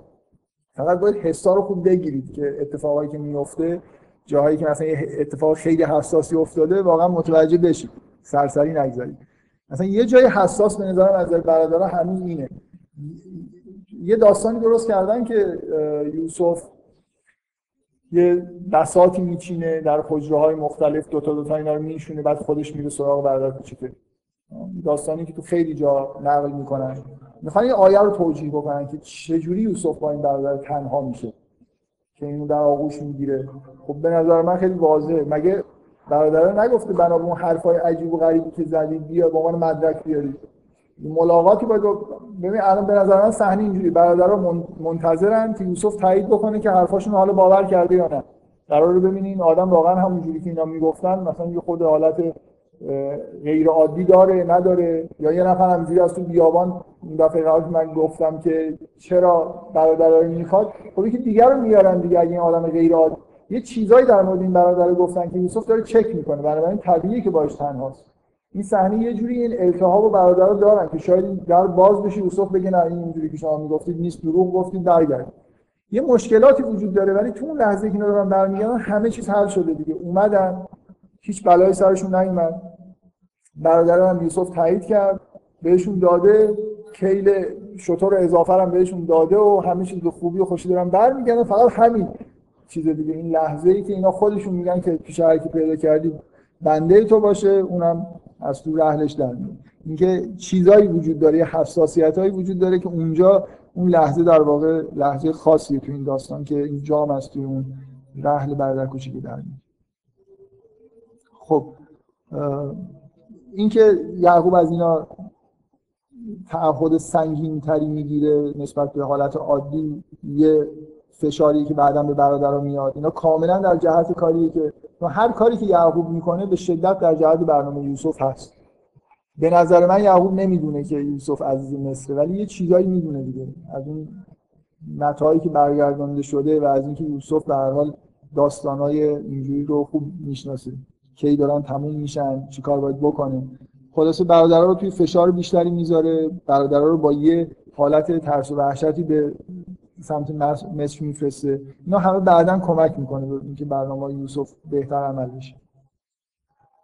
خب دیگه اینجای داستان من فکر کنم قبلا به اندازه کافی در موردش صحبت کردم. برادرها رو ازشون تعهد میگیره، میفرسته، بهشون میگه از درهای متعدد وارد بشید و تأکید میشه که وقتی که وارد میشن هیچ چیز خاصی پیش نمیاد الا حاجتن فی نفس یعقوب قضا، مگر اینکه در نفس یعقوب یه حاجتی بود که بهش رسید.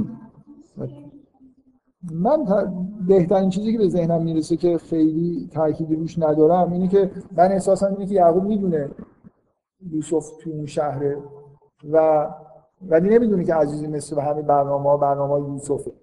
بذارید من یه چیزی بگم که به نظر من طبیعیه.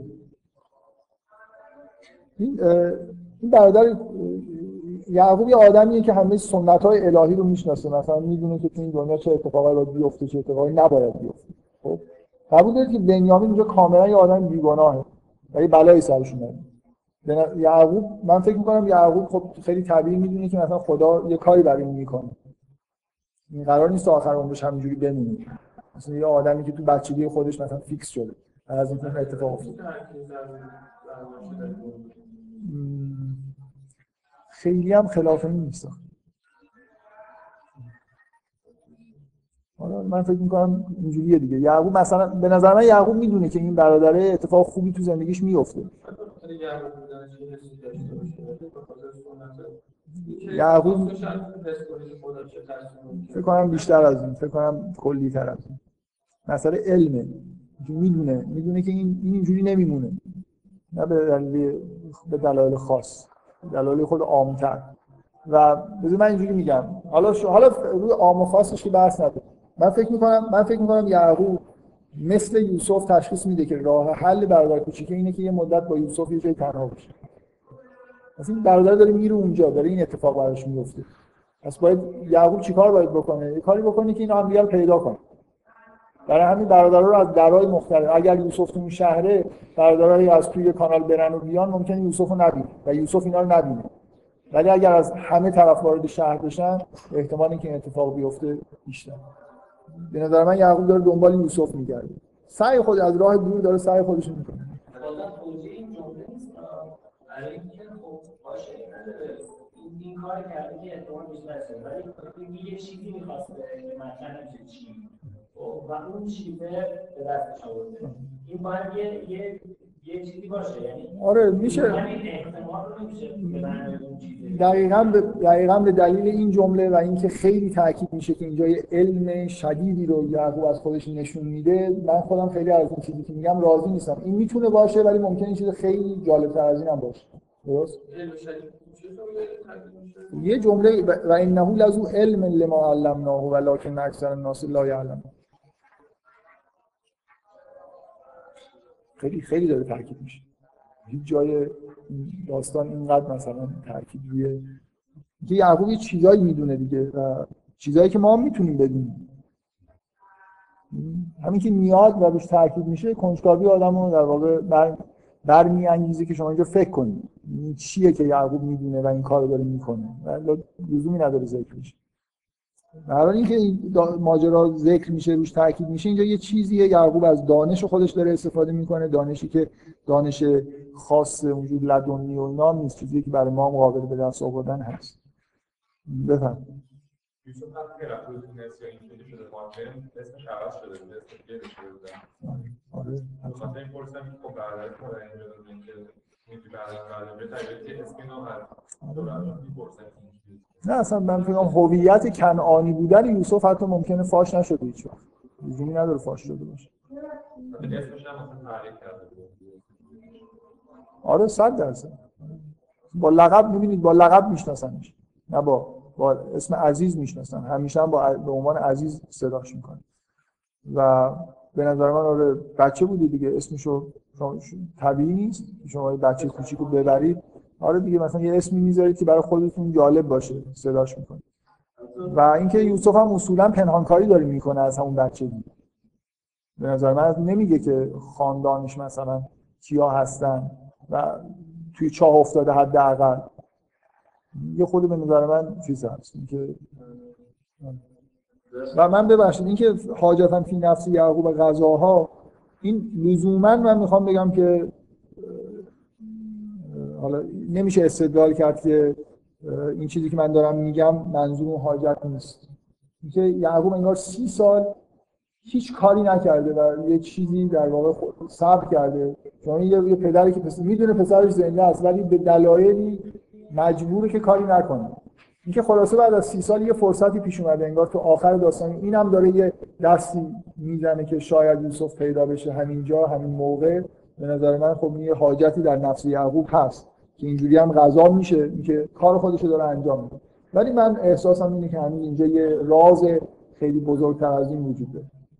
این جمله تمام الله نشاید اون که حالت ترسوندن داره به برادر به برادرها اینجوری میگه که به برادرها نمیگه که شما برید که من چی میخوام که این یعقوب یه چیزی توی نفسش هست که نمیگه به برادرها صراحتا. ولی ببینید برادرها رو به این عنوان میگه که از چیزی که به برادرها میگه این که انگار خطری وجود داره به برادرها اینجوری میگه ولی خودش یه چیزی توی نفس نفسش هست اینو به وضوح میفهمید.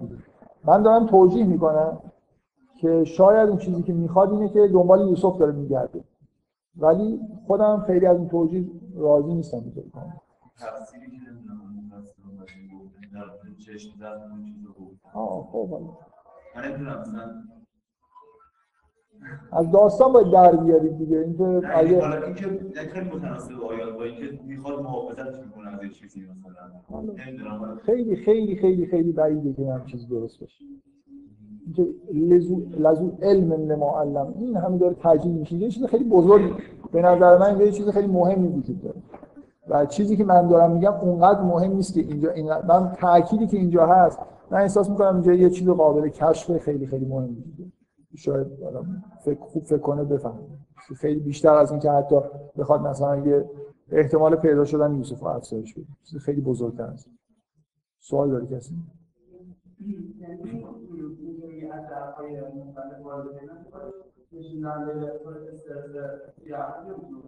نه اصلا یعقوب داره یعقوب داره یه کاری میکنه نه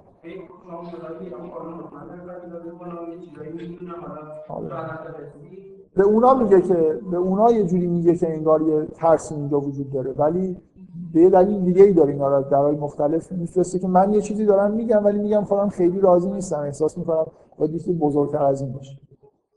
یا شاید در همین جهتی که من دارم میگم باشه، ولی یه چیز مثلا بزرگتری بهش وصل بشه. فقط مسئله اینه که من میگم برای خاطر اینکه تاکید خیلی زیادی داره اینجا، میشه که اینجا یعقوب انگار دانش اوج دانش خودش رو داره نشون میده با این کاری که میکنه. باید یه چیزی بفهم، یه چیز خیلی بزرگ باید بفهم، نه یه چیز متوسط. چشم زخم اصلا کوچیکه، متوسط هم نه. آه خب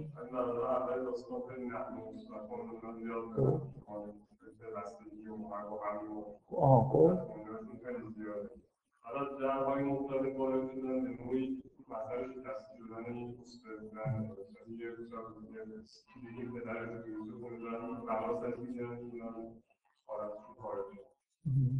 فکر میکنم این حرفیه که کم و بیش قبل بودن. اولا فکرم تو جلسه قبلی که داشتیم شما همین حرف زد.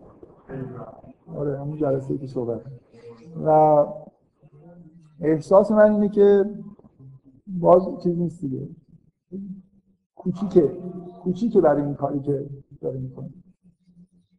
اینکه اینا در تمام طول میدونید مثلا اینا در تمام طول راه با هم دیگه هستن، اگه بخوام بلای سر این بیارن میارن، با هم هم برمیگردن. اینکه یه لحظه از توی دعوای مختلف دارن و حالت اسوه بودنشون شکسته بشه، من خود برام بعید چیزی در درون یعقوب به نظر من. حالا من من اینو باز میذارم برای خودم، اینجوریه که بازم گاهی میشینم فکر میکنم ببینم میتونم چیزی بفهمم. خوبه دیگه، آدم باید صادقانه نه فقط با قرآن، با آثار و هنری، با هر چیزی. یه چیزی که آدم خودش احساس میکنه که خیلی هنوز خوب نیست باز بذارید، شاید بعداً فهمید دیگه. شاید چیز خیلی خیلی بزرگی یه نفر فهمید از اینکه یعقوب چیکار کرده. خوب باشن بازه، ولی خب آدم گاهی اوقات احساس میکنه که یه چیزی رو خیلی خوب فهمیده و دیگه روش حداقل فشاری نیست، فشار نمیاره که از اونجا چیزی. من احساس میکنم اینجا جاییه که خوب نفهمیدم، یعنی هنوز احساس میکنم که یه چیزی خیلی بزرگتر باید بفهمم. خب آها این این صحنه هم اینکه چه جوری میشه که یوسف با برادرش تنها میشه، در آغوشش میگیره و بعد این جمله عجیبو میگه که یکی از یکی از نشانه‌های متعددیه که نشون میده که برادر وضع عادی نداره. اینکه اولا همین ببینید چرا اون داستانو ساختن که دوازده تا نمیدونم زوج زوج نشستن بعد یوسف با این، برای اینکه باز توجیه کنن چجوری یوسف برادر کوچیک‌تر رو پیش خودش میبره، در آغوش میگیره و کسی هم خب اونجا نیست دیگه، چه برادر نمیفهمن. از فکر کنم خب اینا یازده نفرن، اونا دو تا تا نشستن، یوسف رفته پیش. در حالی که به نظر من از داستان اینجوری برمیاد که یوسف اینو در واقع خواسته که باید صحبت کنه، ببینه که اینا راست میگن یا دروغ میگن. چیزایی در مورد این برادر گفتن که باید چک بشه. بنابراین جلسه خصوصی یوسف با برادر اصلا خیلی چیز عجیبی نیست که احتیاج به توجیه داشته باشه. و اینکه اینجا یه التهابی حداقل برادرها که نمیدونن ماجرا چیه، پشت این درو بسته وایسادن و منتظرن که برادر بیاد بیرون، به اصطلاح ازش بپرسن که شیر یا روباه. فکر می‌کنن که اونجا مثلا سوالای سخت یوسف داره میکنه، این داره اینم که بهش اعتمادی نیست، معلوم نیست مثلا چی بگه. حالا ممکنه بگه برادرای من مثلا این سوالو خوردن، چه میدونم ه... یه چیزایی برملا کنه. برای این صحنه اون توی چیزایی داره میگذره، در حالی که بیرون ممکنه یه فکرای دیگه‌ای دارن میکنن. و این جمله‌ای که یوسف میگه که فلا تبت اسم ما کان یعملون، این به وضوح معنیش اینه که این همیشه حالت افسردگی داره در خاطر کارهایی که اونا کردن. شما به آدمی که الان شاده مثلا نمیگید که فلا تبت است، یعنی از سر و روش میباره که یه غمی داره. جزء نشانه‌های غیر عادی که این برادر توی داستان داره همه جا هست. شما هیچ وقت این برادر جایی نیست که برادر حرفش بشه و شما چیز عجیب ندید. اینکه اینکه میرن در مورد اومدن نیومدنش فقط با پدرش صحبت میکنه، اصلا انگار که این خودش وجود نداره که یه کسی بره ازش بپرسه تو میخوای با ما بیای نمیخوای، مهم اینه که پدر اجازه میده یا نمیده. به نظر میاد تو همون سن فیکس شده دیگه یه جوری. من مثلا من تصوری که دارم اینه که یوسف آدم عادی نیست، آدم خیلی بزرگیه، یه روح خیلی خیلی بزرگی داره. این برادر یه جوری در دوران کودکی جذب یوسف شده، انگار حل شده توی یوسف. وقتی که این یوسف حذف میشه از زندگیش، اصلا یه اختلال بزرگ روحی در واقع براش پیش میاد دیگه. یوسف آدم نرمال این رابطه بین همینجوری صمیمانه بین دو برادر کوچولو نیست، یعنی که یوسف یه آدم معمولی نیست. همون سن بعد از اون رویاست دیگه، یه چیزایی در واقع توی روانی داره، یه ویژگی‌هایی داره که برادر بیش از اندازه معمول در واقع بهش عادت کرده و جذب شده. خب ها، من در مورد این که فلما جهزهم به جهازهم جعل السقایة فی رحل اخیه، میگه وقتی که اینا رو تجهیز کرد، این جام پادش جام رو توی رحل برادرش گذاشت. من به عنوان همینجوری نکته داستانی، من احساسم اینه یوسف این کارو کاملا تنها انجام میتونه. اینجوری نباشه که وقتی که فعل به یوسف نسبت داده میشه میتونه به خدمتکاراش گفته باشه این کارو بکنه، ولی من یه جوری احساسم توی از این جمله اینه که این, این, این یه کاریه که فقط یوسف انگار میدونه که این کارو خودش کرده. شاید خدمتکاراش هم دیگه نمیدونن که این جام رو اون ندزیده. من احساسم اینه که این این جمله معنیش اینه که یوسف خودش با دست خودش انگار این کارو کرده و اون جایی هم که میگرده خودش میگرده، یعنی که کسای دیگه هم هستن و میشه میتونه اینجوری نباشه. من همینجوری دارم حس چیزی رو میگم، استدلالم نمیکنم. میتونه به یه نفر گفته باشه، تو قرآن این خیلی جزء چیزای واضحه، مثلا کارهایی که یه کسی انجام میده خدا به خودش نسبت میده. کسی اگه فرمانی داده باشه و کاری انجام شده باشه، خدا به اون آدمی که فرمان داده ممکن نسبت بده، اینکه به هر حال تعاقبش بیشتر مسئولیتش با اونه. اینجا میتونه همینجوری باشه، میتونه یوسف به دیگران گفته باشه جام رو بذارن، به دیگران گفته باشه که جام رو از اونجا در بیارن. ولی یه جوری حس من اینه که با توجه به اینکه بقیه مثلا فرض کنید، چرا حس من اینه، گاهی اوقات ممکنه خوب نتونم استدلال بشینم فکر کنم، شاید استدلال خوبی پیدا بکنم، یعنی که یه جایی که متاعشون رو داشته میذاشته تأکید میشه که به خدمتکاراش گفت این کارو بکنید. بعد یک کار مشابه و وقتی که همچین چیزی گفته نمیشه و میگه که خودش گذاشت، یه جوری خب آدم احساس میکنه که این با اون دفعه فرق داشت که اینجوری گفته شد. من استدلال دقیقی نمیکنم، اصلا نکته مهمی هم نیست، فقط بله این یه چیزیه که مربوط به پادشاه میشه، یه چیز خیلی خیلی مهم دولتیه، یعنی یه چیز ساده نیست، یه چیز خیلی... چرا من من واقعا نمیدونم. اولا چون یوسف داره این کارو میکنه میتونه نمادی نباشه، یه چیز فقط میخواد اینو بگیره دیگه، کار خودش رو انجام بده. اون اتفاقایی که به طور خارج ناخودآگاه میفته بیشتر حالتهای نمادین دارن. یوسف خیلی با تدبیر داره یه کاری رو انجام میده. مهمترین چیزی که اگه گم بشه روش حساسیت وجود داره و طبیعی جلوه میکنه که اینا همه بریزن، جار بزنن، همه رو بگردن، جام پادشاهیه. مثل اینکه یه چیز مثل چجوری مهر حکومتی، یه چیزی که شاید پیش هر فرمانروای هر جایی پادشاه مثلا یه جامی داره، یه چیزی که ممکنه ممکنه یه چیز قیمتی یا خیلی مهم میذاش. به نظر من اینجا نکته‌ای که توی جام هست اینه که چیز خیلی مهمه، چیز یگانه، اصلا مال یوسف هم نیست، حساسیت توش وجود داره و قیمتی هم هست قطعا. چه؟ نه نه بذارید اول از دید قرآن کار زشتی نیست، برای خاطر اینکه قرآن حتی این کل کید یوسف رو خدا به خودش نسبت میده و کذالک کدنا لیوسف. آدم یه بار یه چیزی رو میخواد ببینه توی متن، وقتی یه متن رو دارید میخونید توی اون متن که مثلا فرض کنید شما ممکنه بنا به عقاید دینی خودتون یه کاری رو زشت بدونید. خب مثلا فرض کنید یه چیز خیلی ساده، الان شما با عقاید دینی مثلا خودتون نگاه کنید، یه فیلم اروپایی رو نگاه کنید، هر جایی که یه مردی مثلا با یه زنی بی‌حجابه ممکنه بگید این داره کار بدی میکنه، و وقتی که آگه یه مردی مثلا یه زن رو ببوسه که دیگه اصلا اینجا یه فاجعه اتفاق افتاده. خب ولی اون متن که اینجوری نیست، شما نباید فیلم‌های خارجی اینجوری نگاه کنید که اصلا معنی پیدا، همه آدمای کثیف که مثلا قهرمان داستان آدم بسیار پست و مثلا پلید میشه، هر متن مقتضای خودش رو داره دیگه. من میخوام اول توی خود این متن به هیچ وجه این کار کار بدی نیست، خدا اصلا داره اینو به عنوان این کار مقدس به خودش نسبت میده، میگه کذالک کدنا لیوسف، مثلا این کید ما برای یوسف انگار تدارک دیدیم این کار رو بکنه. حالا میتونید بگید که این با عقاید ما جور در نمیاد یا مثلا با انسانیت جور در نمیاد، بحث کنید دیگه. فعلا این روشن میشه که توی متن چیز کار خیلی خوبیه، بعدم پاپوش دوختن نیست، برای خاطر اینکه پاپوش دوختن معنیش اینه که من برای اینکه یه بلای سری عالمی بیارم یه کاری رو در واقع انجام میدم که یه جرمی رو بهش نسبت بدم.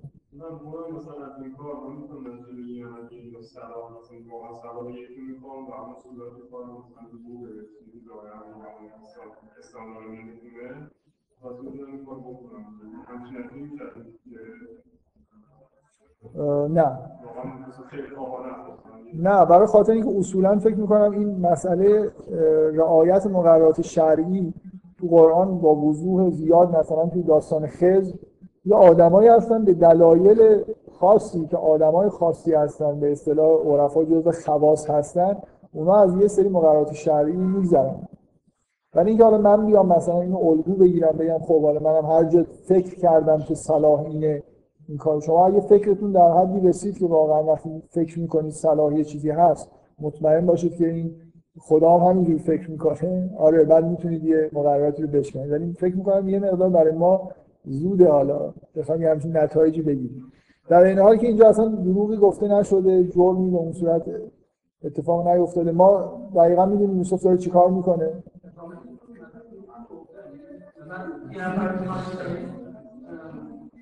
مادرسه به خدا گیرش داد واقعا اصلا میگفتن که چیکاری از اونجا چی شد که ببینید میره برای اینکه واقعا اون سکوت چرا سکوت کرده بود؟ من بذار من یه چیزی گفتم، به نظر من کنعانی بودن یا حداقل اینکه زبان یوسف زبان که باش حرف میزنه اصلا عبرانیه، در مصر به این زبان حرف نمیزنن. پس یه چیزایی در مورد گذشته یوسف از روی شواهد میدونن، اینکه یوسف ماجرای تو چاه افتادن خودش رو پنهان کرده، لااقل عمومیت پیدا نکرده، ممکنه به بعضیا گفته باشه به بعضیا نگفته باشه، نمیدونم، اینکه یه چیزی رو یوسف اینجا پنهان کرده، ماجرا رو به کسی نگفته. خب ولی اینکه برای پنهان کردنش دروغ گفته، خب میتونه بگه من ببخشید من به این سوال جواب نمیدم. ها خب حالا شما دارید میگید که توی شرایط اینجوری مسئولیتش یه جور دیگه‌ای به دست آورد، توی داستان اینجوری نیست که مثلا به طور عادی مراحل رو طی کرده باشه، مثلا پرونده چیز داشته باشه، اطلاعاتی داشته باشه مثلا. خب بله ولی توی جوری تو اون نسبت به دوزیدن نه نه اون که اونایی که جار میزنن میگن که انکم لا سارقون. خب بذارید کلمه به کلمه بخونیم ببینیم یوسف چی میگه. اونا اونا میگن که سارقید دیگه شما. یوسف مثلا میگه که جام پادشاه گم شده، خب جام پادشاه نیست، ببینید اینا دارن یا نه. اونا میرن میگن که شما سارقید. یوسف که نگفت اینا سارقن، فعلا که چیزی پیش نیومد. جمله بعدی اینه که اونا اونا میان میگن که چی گم کردید؟ اینا میگن که جام پادشاه رو گم کردید. و هر کسی که این رو پیدا بکنه، هر کسی می بیاره باز یه جایزه حمل و بعیر جایزه میده. و یوسف چیز میکنه. اینجا این جمله مال یوسفه، میگه که من این تعهد رو میکنم که این جایزه رو میدم. هر کسی جام رو بیاره. اینا دروغ نگفتن. اونا میان میگن که ما سارق نیستیم. بعد میگن که میپرسن ازشون که اگر شما این کارو کرده باشید، دروغ گفته باشید چی؟ اونا میگن که چیزاش اینه، اینکه جزاش ما کذالک نجزی الظالمین، مثلا ما این کار میکنیم باشه. بعد حالا احتمالا خود یوسف همه اینا رو میگرده ثم استخرجها من بعار اخیه، همه چیزش درست، یه جامی دیگه گذاشت برام برداشت. یه سری حرفا هم زده شده حالا اصلا به یوسف خط. به نظر من که حالا بعدا تو این متن دروغ نگفت. اگرم یه بار یه داستانی مثل موسی و خضر هست که توش یه عمل غیر شرعی اتفاق میفته، اونا خب آدمای خاصی هستن، شعیب مثلا شاید یا ابراهیم به دلیل دستور خاصی که بهش میرسه میخواد پسر خودش رو قربانی بکنه. اینا خارج از محدوده آدمای عادی ممکنه یه کارهای خاص بکنه، ولی به نظر میاد اینجا لازم نبود. جایی که بحث هست که پیغمبری دروغ گفته یا نه اینه که به ابراهیم میگن که تو این بت‌ها رو شکستی، میگن که از چیز بپرسید، از بزرگه بپرسید، این شاید میشه شکست. خود اونجا بحث هست که ابراهیم منظور خب داره راستش رو نمیگه، باید مثلا تایید نمیکنه که این کار کرده. میگه بل فعل فعله کبیرهم، اینجوری میگه. میگه در واقع میگه شاید، به نظر من ترجمه شاید اینجوری درست باشه، نمیگه بلکه بزرگتر کرده، اینجوری مثلا تایید بکنه که واقعا، چون نمی... چون نمیخواد بگه بزرگتر کرده، در واقع شاید ترجمه درست به فارسی باشه که بهشون میگه خب شاید بزرگتر کرده، برید از اون بپرسید. شاید اینکه دروغ حساب نمیشه.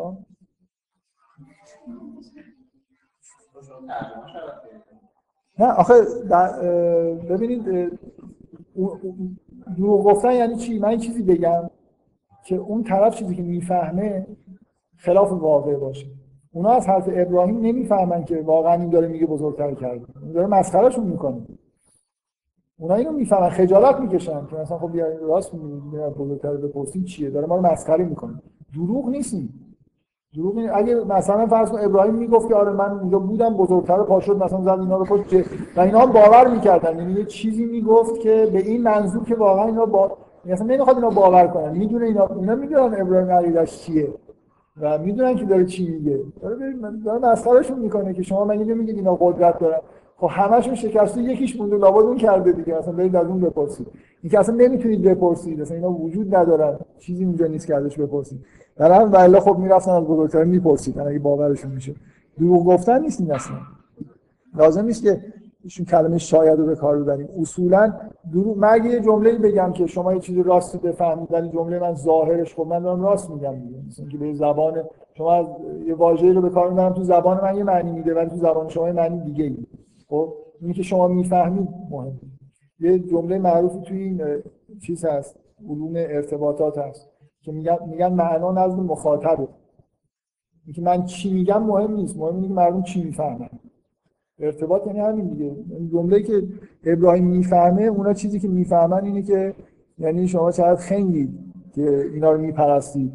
خودتون در واقع یه کاری میکنه که اونا خودشون متوجه پوچ بودن عقیدهشون میشن. که یه بت مونده ولی نمیشه ازش چیزی پرسید. نه حتی میشه تصور کرد که اون این کارو کرده باشه. اینا نه کاری میکنن نه جوابی میدن، یه چیزایی هستن دیگه برای خودشون.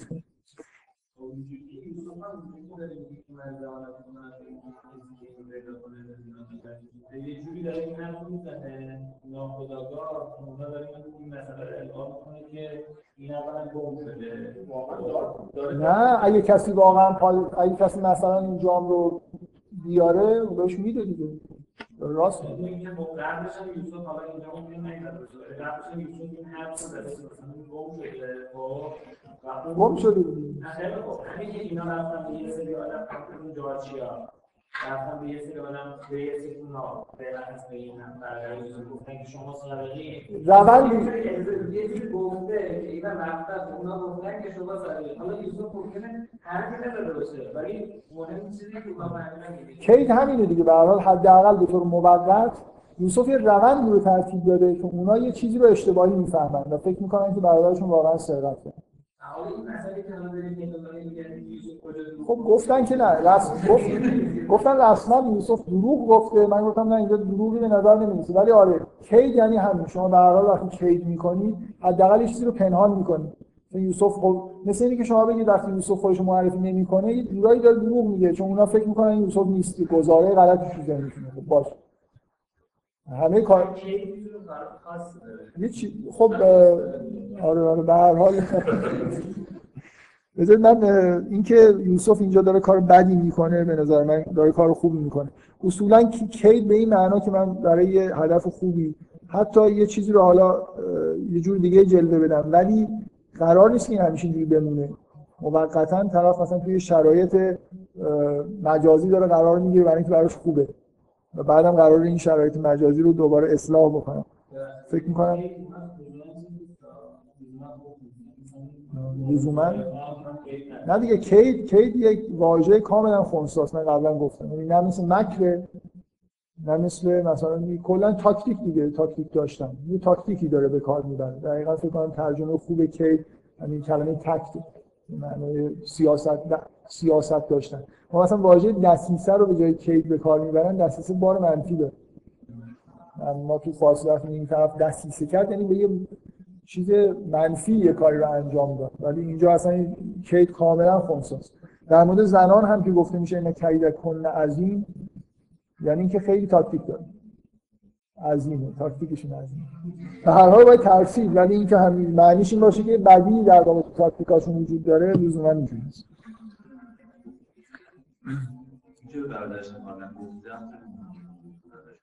آره برادرش، اینکه برادرش حالا چقدر نقشه رو، برادرش حداقل اینو میدونه که اینجا قرار پیش یوسف بمونه دیگه، ممکنه جزئیاتش رو نگفته باشه بهش، ولی برادر نگرانی اینه. اصلا برادر حتی اگه میدونست که اینجوری میتونه بمونه خودش هم دزدی میکرد.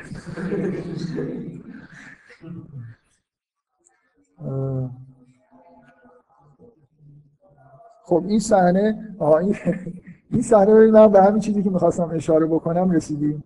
این که خلاصه دیالوگی میشه، اونا میگن که ما متوجه هستیم دیگه اینجا داستان خیلی عاطفیه، خیلی داستان دیگه، از یه جایی به بعد دیگه نه شما خوابی، تعبیر خوابی، نه نمیدونم سخنرانی از کسی میشنوید، اتفاقات مثل داستان از یه لحظه‌ای به بعد این اتفاقات پشت سر هم دارن میافتن. از زیبایی بیشتر این عواطفیه که وجود داره. و من خیلی مانور ندادم، ولی واقعا یه مقدار روی این صحنه‌ای که یوسف برادر خودش رو در آغوش میگیره از دید برادری خود کار کنید، از خود یوسف کار کنید. به نظر من این صحنه از نظر عاطفی باز توی اوج، شاید یه نفر بگه این نقطه اوج عاطفی داستان، مهمترین نقطه‌ای که این داستان پیش اومده جدایی یوسف و برادرشه، نه حتی یوسف از پدرش.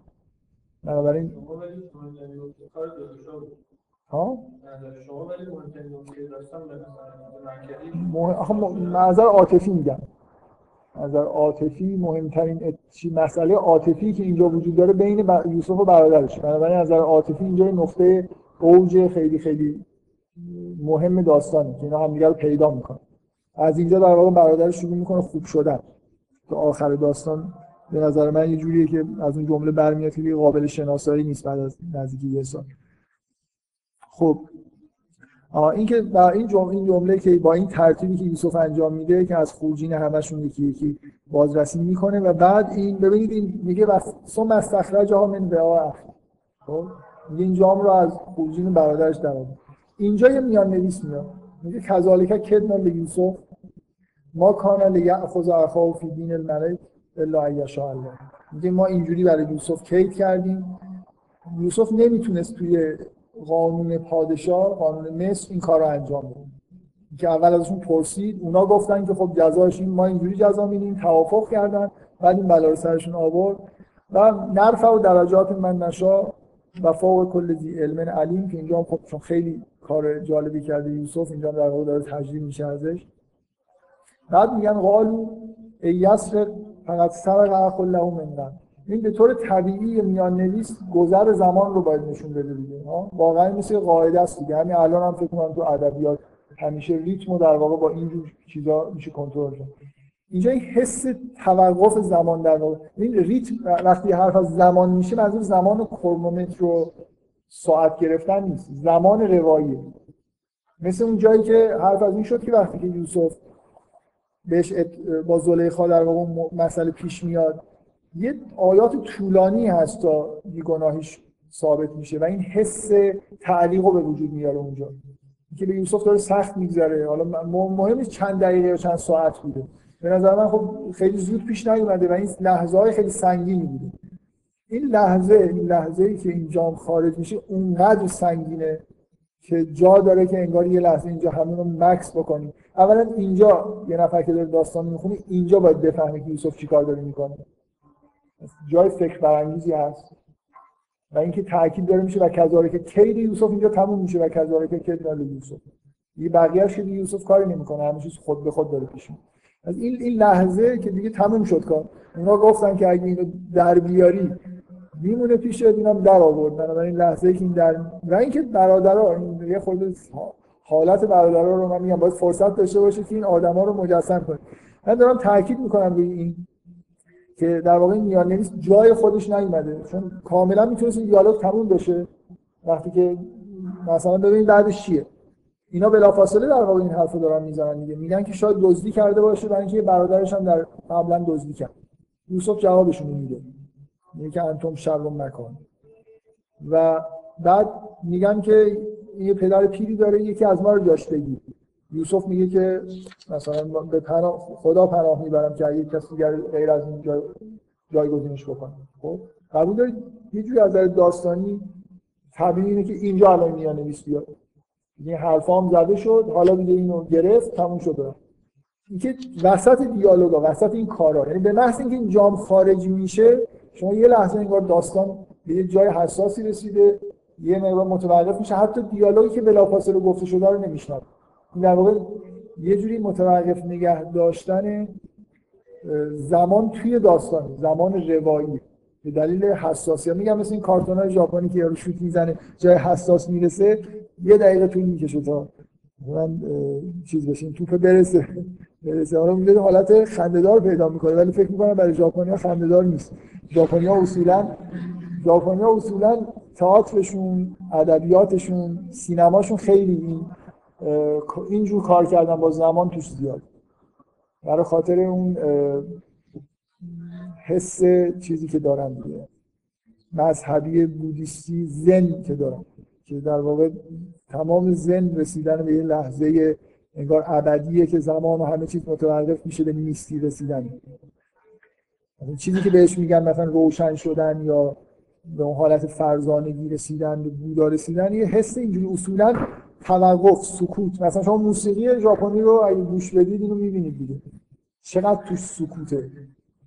یه چیزی یه دونه مثلا یه نوت میزنه بعد دیگه حالا باید صبر کنید ببینید نوت بعدی کی میاد. و این خیلی توی سینما سینمای ژاپن مثلا شما میبینید. من یه بار توی یه جمعی که خیلی معتقد بودن که ژاپنی‌ها علاقه‌شون به جینجارموش از این جهته که میخوان روشن فکر بازی در بیارن و برای این به جیم جارموش علاقه‌مندم، من واقعا مخالفت کردم. جیم جارموش دقیقاً یه جوری ژاپنیه فیلمش، یعنی اون حس توقف اصلا توش زیاده. یه دفعه شما میبینید یه سری سکانس صحنه خیلی کوتاه میبینید بعد فید میشه، بعد معلوم میشه این کی قرار رو برگرده، مثلا این صحنه سیاه شد بعد حالا میشه صداهایی میاد ولی هنوز تصویر برنگشته. این حس توی فیلم‌های جیم جارموش هست، یعنی طبیعیه که ژاپنی‌ها خوششون اومده. حالا اینکه جا... دلیلش چیه؟ چرا جیم جارموش اینجوریه نمیدونم. مثلا شاید به دلیل علاقه‌ای که به فرهنگ سرخپوستی داشته یا به خود فرهنگ زن بودیسم داره. حالا اینجا خلاصه همچین حالتی هست. این واقعا من میخوام این جای فکر کردن داره که این میاننویس جاش اصلا اینجا نیست. طبیعیه که اتفاق تموم بشه، برادر رو گرفته، حالا این حرفو بزنیم دیگه. ولی این لحظه خروج جام یه لحظه خاصیه. به دلیل حالتی که برادرها دارن، به دلیل اینکه کید یوسف یه جوری دیگه اینجا تموم میشه، بقیه‌اش هر چی میکنه روتینه و چیز دیگه. در واقع زمان توی این داستان به نظر من به طور غیر عادی اینجا توقف پیدا میکنه. بعدش خب اونا باز این صحنه، من قبلا روی یه استدلال روی این جمله کردم که این برادرها میان میگن که شاید دزدی کرده باشه، یعنی که برادرش هم قبلا دزدی کرد. چه چیزی رو نشون، چه اهمیتی داره این حرفی که اینا میزنن؟ قبلا فکر کنم یه, یه بار توی استدلالایی که اون جلسه کردم در مورد این صحبت، اینکه کلا این برادرها مشکلشون با ماجرایی که در واقع خودشون ترتیب دادن حل نشد دیگه، هنوز با یوسف مشکل داره. در واقع در واقع نکته اینه که برادرها هیچ وقت نپذیرفتن که کار خیلی خیلی بدی کردن. یوسف کاملا بیگناه بود و پسر خیلی خیلی خوبی هم بود. اینکه اینا یه جوری خلاصه بعد از اینکه شما وقتی یه نفر رو مثلا فرض کنید بیگناه هم که کتک بزنید، بعد برای اینکه خودتون رو توجیه کنید یه جوری شروع می‌کنید که آره خب این حالا فلان کارم کرده بود، یه کارهای خیالی هم شده بهش نسبت میدید دیگه. هنوز اون حسد توی روح برادرها هست. ما ما توی داستان با منطق داستان می‌گیم که یوسف دزدی نکرد. این چیزیه که اینا به طور ذهنی ساختن. شاید همون موقع وقتی بچه بود یه تهمتی به یوسف زده بودن که مثلا این یه چیزی رو دزدید. اینکه هنوز ببینید اصلا به نظر من خیلی جمله عجیبیه دیگه، وسط این ماجرا هنوز دارن اسم یوسف رو میبرن. یوسف هنوز براشون مسئله است، میخوان یه چیز دیگه هم بزنن به یوسف، مثلا این برادرش هم میذارن دزدی کرد. حس خوبی هنوز نسبت به یوسف، نسبت به این برادره، نسبت به خانواده اینا توی برادرها وجود نداره. اینکه به وضوح به نظر من این جمله نشون میده که برادرها توبه نکردن، برادرها مشکل خودشون رو با گذشتهشون حل نکردن. هنوز به شدت این مثل یه چیز عفونی در واقع تو وجودشون هست که به محض اینکه فرصت پیدا بکنن وسط این ماجرا جلوی عزیز مصر، این از عزیز مصر چیکار داره به اینکه برادر این قبلا نمیدونم دزدی کرد. یه جوری اینکه هنوز حس تحقیر نسبت به یوسف و این برادرش توی وجود اینا باقیه. طبیعی هم هست دیگه، برای اینکه یوسف رو انداختن توی چاه، نه تنها توجه پدرشون بهشون بیشتر نشد، بدتر هم شد. یعنی پیراهن یوسف هم اینا رو شکست داده، یعنی از وجود یه آثاری از یوسف برادرها را از پدرشون دور کرده و بدتر هم شده. تازه ماجرا این که هنوز کینه یوسف در واقع توی دلشون هست. این جمله ذکر میشه، نه اینکه اینا گفته باشن، توی داستان داره ذکر میشه. به نظر من تاکید روی همین حالت روانی برادراست که با گذشته خودشون مشکل دارن. این معنیش اینه یه نفر میتونه تا اینجا تا حدودی حتی حد زده باشه که خب اینا یه کاری کردن بعدا هم توبه کردن، که اصلا مشکلشون با گذشته خودشون حل نشد. و باز من روی این جمله‌ای که میگه اینا میان، این صحنه‌ای که اینا میان پیش عزیز، پیش یوسف در واقع، و ازش خواهش میکنن که یکی از ما رو به جای این برادر بگیر، این هم جزو نقطه‌های اوج عاطفی داستان هست که جا... میبینید که اینا تحت چه فشاری هستن و اینکه دیگه اونقدر آدمای بدی نیستن، حداقل اینقدر نسبت به پدرشون احساس بدهکاری میکنن که واقعا اینو پذیرفتن دیگه، با جدیت دارن این حرفو میزنن. همشون راضی ان، هر ده نفرشون راضی شدن که غلام مثلا این دربار بشن. معلومه مثلا به چه کاری اینا رو به عنوان، چون کسی که اینجوری بگیرن دزدی هم کرده، لابد با اعمال شاقه مثلا ازش کار میکشن. به همه چیز راضی ان به غیر از اینکه این برادرها اینجا بذارن و برگردن. اینقدر براشون این سخته. من گفتم این برادرها بعد از این لحظه‌ای که زمان متوقف شدن دیوونه شدن دیگه، از دست اینکه داشتن میرفتن با خوبی و خوشی پیش پدرشون و این مشکل خیلی اساسی بزرگی براشون پیش اومد. و این جلسه‌ای که دوباره با هم تشکیل میدن ادامه همین صحنه است در واقع. وقتی با هم دوباره خلوت میکنن و برادر بزرگترشون بهشون یادآوری میکنه که علاوه بر حال اینکه اصلا اصولاً حالا این کار دوباره برادر رو بذاریم، یادتون باشه که ما اونجا یه موثقا من الله، یک چیز دو قبضه هم شد، ما یه تعالات الهی هم دادیم که اینو مثلا هر جور شده برگردیم. اینی که برادر بزرگه میگردم بر نمیگردم دیگه، شما برید من همینجا میمونم، یا حالا پدرم باید به من اجازه بده برگردم یا خداوند مثلا. روی این جمله که یحکم الله لی شما چی میفهمید؟ خداوند بر من حکم، بله؟ وحی نه، من به نظر نمیاد وحی، ولی اینقدر اینا دانش دارن که مثلا فرض کنید رویا بفهمن، یه مثلا فرض کنید شما این ماجرای قربانی کردن اسماعیل که وحی نیست، میگه این عراف المنام، من در خواب دیدم. اینکه در حد اینا رسیدن که یه چیزایی میفهمن، مثلا بعضی از رویاها حکم توش هست، بعضی از وقایع حکم توش هست، ممکنه یه جوری در واقع کنین. اینکه خیلی آدمای سطح پایین نیستن دیگه، از نظر به هر حال پیش یعقوب بزرگ شدن، بهشون چیزایی گفته ولی یاد. آره، ولی من فکر میکنم یه خورده از نظر تاریخی حتی میگن که اینا پیغمبر بودن. بعید به نظر میاد. غیر ممکن به نظر میاد. معمولا جایی که روایت تاریخی وجود داره نمیخوام چیز بگم، مثلا حرفی بزنم درست نقض بکنم، ولی واقعا این حرف من به نظرم کسی که این داستانو آخرش مثلا قبول بکنه که اینا حتی ایمان ندارن به معنی واقعی که قرآن میگه، در خاطر اون جمله‌ای که به پیغمبر گفته میشه که ما اکثر الناس ولو حرصت بالمؤمنین. ماجرا اینه که اصلا اینا توبه نکردن و ایمان نیاوردن. چون این ماجرای توبه کردن و ایمان آوردن تو قرآن خیلی زیاد با هم دیگه میاد.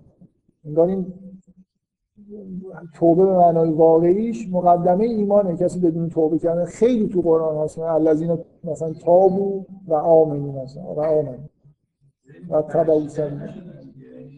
نه آره آره اینجوری به معنای پیغمبر بودنشون یه خیلی حرف بزرگیه. پیغمبر بودن چیه؟ حالا در, در, در زمان حیات یعقوبه، اینا پیش یعقوب دارن زندگی میکنن، یه همچنین یاره دیگه میشه همیشه یه حرفایی زد، ولی یه حرفایی که درست نیست. خیلی اصلا شما اینجوری این حرفی که زد یه چیز خوبی توش هست. آخه یه پیغمبر اونجا، یه آدم بزرگی مثل یعقوب اونجا هست، ده تا آدم خیلی خیلی با وضع خرابم، خدا برای چی باید اینا وحی بکنه؟ اینا اگه مثلا اینا پخش شده بودن در سرزمین‌های دور شاید این حرف درست، مثلا دیگه چون هیچکی نبود، حالا یه دانشی هم داشتن مثلا مأمور یه کارایی می‌شدن. پیش یعقوب دارن زندگی میکنن دیگه. الان به کی میخوام تبلیغ بکنم؟ اونم اینا. حداقلش اینه که اگه برادرشون مردم فکر میکنن نکشتن، فکر میکنن که خب به هر حال یه جرمی مرتکب شدن. یعقوب هم اینقدر با چجور پیغمبره که یعقوب اینقدر با اینا چیزه. حساب خودش نمیره پیغمبرا دادن، پیغمبرا اعتماد نداره. خیلی حالت عجیبیه. از کجا اومد؟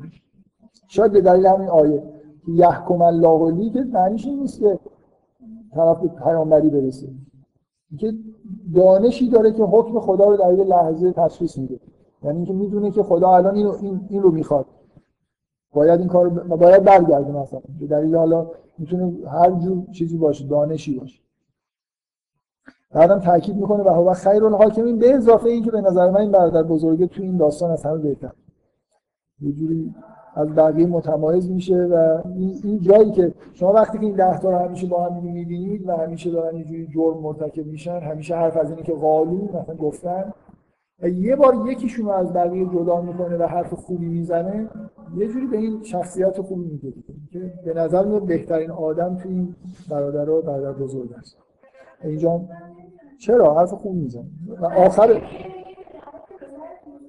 خب میگه و و اضافه میکنه، میگه بگید که این نبنکه سرم بگو پسر دوزی کرد و ما شهد نا الا به ما علم نام، ما به چیزی بگر از میدونیم شهادت نمیدیم. خب اینو میدونن دیگه، علمشون اینه که دانششون بهشون میگه که این دوزی کرد و الا اون چجوری رفته اونجا مثلا یه خورده و, و تأکید میکنه، میگه بگید و ما کنا للغیب حافظین. یعنی انگار خودش هم باورش نمیشه که این دزدی کرده، که ما دیگه چی چیکار کنیم؟ این این واقعی که اتفاق افتاده این از توش در آورد و ما همین رو دیدیم، همین هم داریم شهادت میدیم. میگه مسئله القریه التی کن، چه فشاری روی این است. برید از میگه از جلسه‌ای که ما توش بودیم بپرسیم، کاروانا رو بپرسیم چیکار کنیم بیچاره. اینا واقعا شما فکر کنید داشتن برمیگشتن توی توی طول راه بهشون چی گذشت که باید دلن رو مردم هم بایستن. این این باز اینا اومدن در دو تاشون نیستن.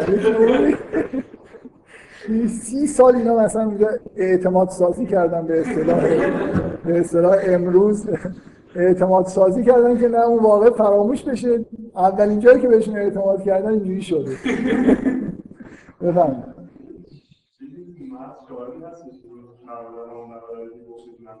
نه نه شاید همینجوری بشه یه شاهدی آورد که چون تنها کسی که جدا میشه از بقیه برادر بزرگ است، شاید این همون باشه. ولی من فکر میکنم اونجا اصلا تأکید رو همینه که اون آدم مهم نیست، یعنی اون یه جوریه مثل حکم الهی، مثل الهام میمونه، مثل همین که بوی شاهد از شاهدون، کسی که شهادت داد معلوم نیست کیه، دیگه یه چیزی پنهان میشه و فکر نمی‌کنم اهمیتی داشته باشه که بزرگتر بوده یا نه. و هر حال اونجا بزرگتر به نظر میرسه. همین جمله‌ای که میگه و هو خیرالحاکمین یه جوری خلاصه آدم چیزی دیگه، خود از بقیه وضعش انگار بهتره.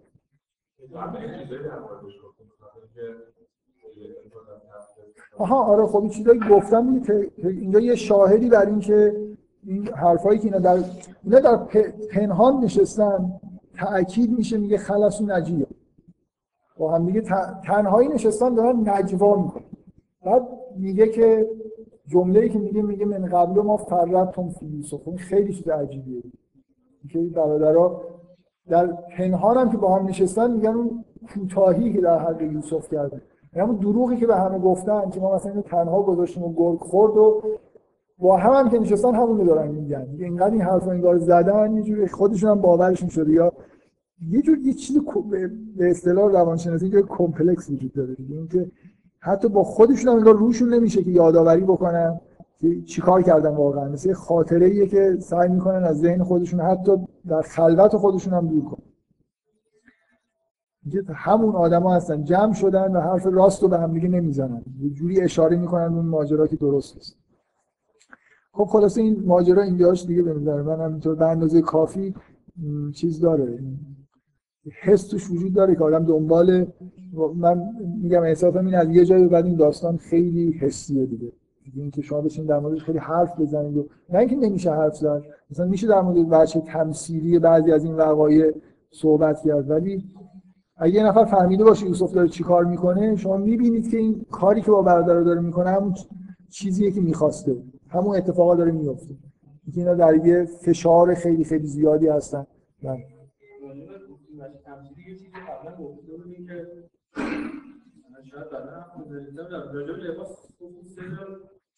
آخرش در مورد لباس دوباره رو شاید، ولی اینکه حافظه من روی این نمیدونم قبلا چقدر تاکید کردم، روی این میخوام تاکید بکنم که این خیلی نکته مهمیه که این دفعه اینا گناهکار نیستن. ببینید دو تا چیز وجود داره، یکی این که یوسف داره همه اینا در دوران جوانی خودشون یه کاری کردن که واقعا به معنای واقعی کلمه اون موقع نمیدونستن دارن چیکار میکنن. اصلا نمیفهمیدن مثلا یه پسری مثل یوسف از پدرش جدا کردن یعنی چی. الان سنشون بیشتر شده، حداقل به طور بنظری عالم معمولی میفهمن که کار چقدر کار زشتی بود. خب شر حال حالیشون میشه، هر حال دیگه حکم خدا حالیشون میشه. خیلی فرق کردن با اون موقعی که فقط جنگاور بودن و فکر میکردن همه دنیا بهترین چیزی میکنن جنگجو باشه، نیرومند باشه. برای من یه نکته اینه که دوباره اون صحنه ها تکرار میشه، اینا تو موقعیت های مشابه قرار میگیرن به دلیل اینکه همه اون صحنه های قبلی رو در واقع به یاد بیارن. مثل یه چیز فراموش شده که نمیخوام باهاش مواجه بشن و دوباره مواجه بشن. دوباره برگردن کنعان، دوباره با پدرشون روبرو بشن، دوباره عزاداری بکنن مردم، مثلا مادر دلتنگی بکنه. همه این کارا رو قبلا دیدن، ولی اون موقع شاید تعدادشون خوشحال بودن و فکر میکردن که این ماجرای زودگذره و ما به هدفمون رسیدیم. کسی شک نکرد و نگفت که شما مثلا یوسفو کشتی. دنبال یوسف هم الحمدلله کسی نگشت، همونطور ممکن بود خالص این خطا رو وجود داشته باشه و همینطور برای خودشون منتظر بودن، ولی خب به هدفی که می‌خواستن نهایتاً بعد از سالها منتظر موندن نرسید. پدر بیشتر متوجه یوسف و برادر میشه. ولی من می‌خوام این تاکید بکنم اینکه اینا بی‌گناهن از نظر حسی خیلی خوبه. یعنی شما اینا قراره آماده توبه کردن میشن دیگه، باید بفهمن که کار بدی کردن و یه جوری حس اینکه یه راهی برای بازگشت، مثلا چجوری میشه یه آدمی احساس بکنه که چرا بذارن اینجوری بگم چجوری میشه که آدما توبه نمیکنن. یکی اینکه اصلا نمیدونن که کار بدی کردن، اصلا قبول ندارن کار بدی کردن، یا اگه کار خیلی خیلی بدی کردن عذرخواهی که انگار دارن میکنن به اندازه اون کار بدشون نیست. خب یه یه مسئله شناختی وجود داره که من بدونم که چقدر کار بزرگی کردم، چقدر کار بدی کردم، همونقدر مثلا سعی بکنم که یه جوری مثلا عذرخواهی بزرگم کنم. این نکته خیلی مهم اینه که حالت ناامیدی دیگه که باعث میشه خیلی از آدما میفهمن این کارهای خیلی بدی کردن، ولی احساس احساس حسشون ندارن که یه جوری مثلا به اون حالت مثلا عذرخواهی کردن برسن. فکر می‌کنن خب دیگه چه فایده‌ای داره من عذرخواهی بکنم، یه نفر مثلا دارم کشتم دیگه قابل برگشت نیست. پس مسئله امیدوار بودن به جبران ماجراهاست، اتفاقایی که افتاده سعی کنن که یه جوری بتونن در واقع توی موقعیتی قرار بگیرن که بتونن یه جوری جبران بکنن. چه جوری ممکنه بشه ماجرای یوسف رو جبران کرد؟ من می‌خوام بگم این مثلا صحنه‌ای که پیش میاد که برادران میان و برای اینکه این پسر از پدرش جدا نشه حاضر میشن که غلام بشن. قبول دارید این مثل جبران کردن دیگه. یه بار یه اشتباه بزرگ کردن، باعث جدایی یوسف و یعقوب شدن و اینجا به طور به اصطلاح شبیه سازی شده دارن همون رو جبران میکنن. دارن فدا دارن سعی میکنن خودشون رو فدا کنن، ولی این دفعه این اتفاق نیفته. وقتی مثل اینکه یوسف داره براشون راه باز میکنه برای اینکه یه کارایی بکنن در یه محیط مجازی، در یه محیط شبیه سازی شده که اون کارهایی که قبلا کردن یه جوری ب... مثل اینکه دارن امتحان پس میدن که واقعا دیگه ما اون آدمای سابق نیستیم. اگه مثلا فرض کنید یوسف رو داشت گل می‌خورد، ما اگه بودیم خودمون رو مینداختیم جلوی گل. مثلا الان با وضع فعلی خودشون به یه حالتی رسیدن که اینقدر براشون مهمه که مثلا این برادر کوچیکه رو با اینکه دوستش ندارن ولی از پدرشون جدا نکنن. پس در واقع یه جوری چیزه اینجا مسئله فرصت جبران دادن به برادراست از طرف یوسف. به اضافه اینکه اصولا شما وقتی آدمی رو فکر کنید همه این تجربه رو تو کودکی یا خودتون دیدید یا دیگران، وقتی یه بچه رو بیگناه مثلا شما متهم کاری بکنید یه حالتی هست میگن طرف دلش میشکنه. این حالت واقعا پیش میاد. یعنی اینکه برادر اینجا بیگناهه ولی بهشون اتهامی اتهام واقعی که قبلا زده شده بود و میگفتن که شما گناهکاری و واقعا بودن، این دفعه توی حالت بیگناهی داره بهشون زده میشه فکر میکنم یه جوری احساس این که چجوری بگم مثل اینکه تقاص اون کارشون دارن پس میدن. من احساس میکنم برادر اینجوری نگاه میکنم به این ماجرای عجیبی که پیش اومده. خلاصه قبول دارم که دنیا چیز داره دیگه، یه نظامی داره، این سنت‌های الهی هست. ما چون یوسفو انداختیم تو چا این بلا سرمون اومد که یکی رو عزیز مصر مثلا از ما اینو خواست و این اینجا از دست داد. یه جوری احساس این که اون ماجرا داره تکرار میشه، اینا تقاص دارن پس میدن، دارن سعی میکنن یه ماجرای سی سال پیش انگار به طور شبیه سازی جبران بکنن. اینا همش در واقع تو این تکرار این ماجراها هست. شما توی همینا رو میبینید. این حالتایی که اینا دارن، حالتای خیلی مثبتی. اینکه روشون نمیشه برگردن پیش پدرشون، خودشون هم باورشون نمیشه که این دزدی اتفاق افتاده، میدونن پدر باور نمیکنه و تو موقعیت دوباره قرار گرفتن و تو نهایت سعی حتی این حرفو دفعه قبل یه راست پریدن گفتن که یوسف گل خورد، این دفعه واقعا دارن سعی میکنن که یه جوره خوبی در حد علم خودشون صحبت بکنن که ما اینو میدونیم، اینو دیدیم و اگر هم نه از اینا مثلا شهادت بگیرید ما داریم راست میگیم. مثلا خوب کمترین مهمترین نکته این نیست البته که نکته کبرا لازم اینه کامل یادشون باشه. آره چرا؟ این که اول گفتم نکته اصلی اینه که اینا اصلا یه کاری کردن که نمیدونن و از خودشون هم و دارن میفهمن که چیکار کردن، ولی حالتایی هم که بهشون داره درس میده فقط فهمیدن نیست، اینکه تو حالت جبران قرار گرفتن خیلی مهمه. اینا دارن خوب عمل میکنن این دفعه دیگه، حد اکثر سعیشون رو دارن میکنن توی موقعیت مشابه و دارن جبران میکنن در واقع یه چیزی رو که دیگه قابل جبران نیست. بله بفهم.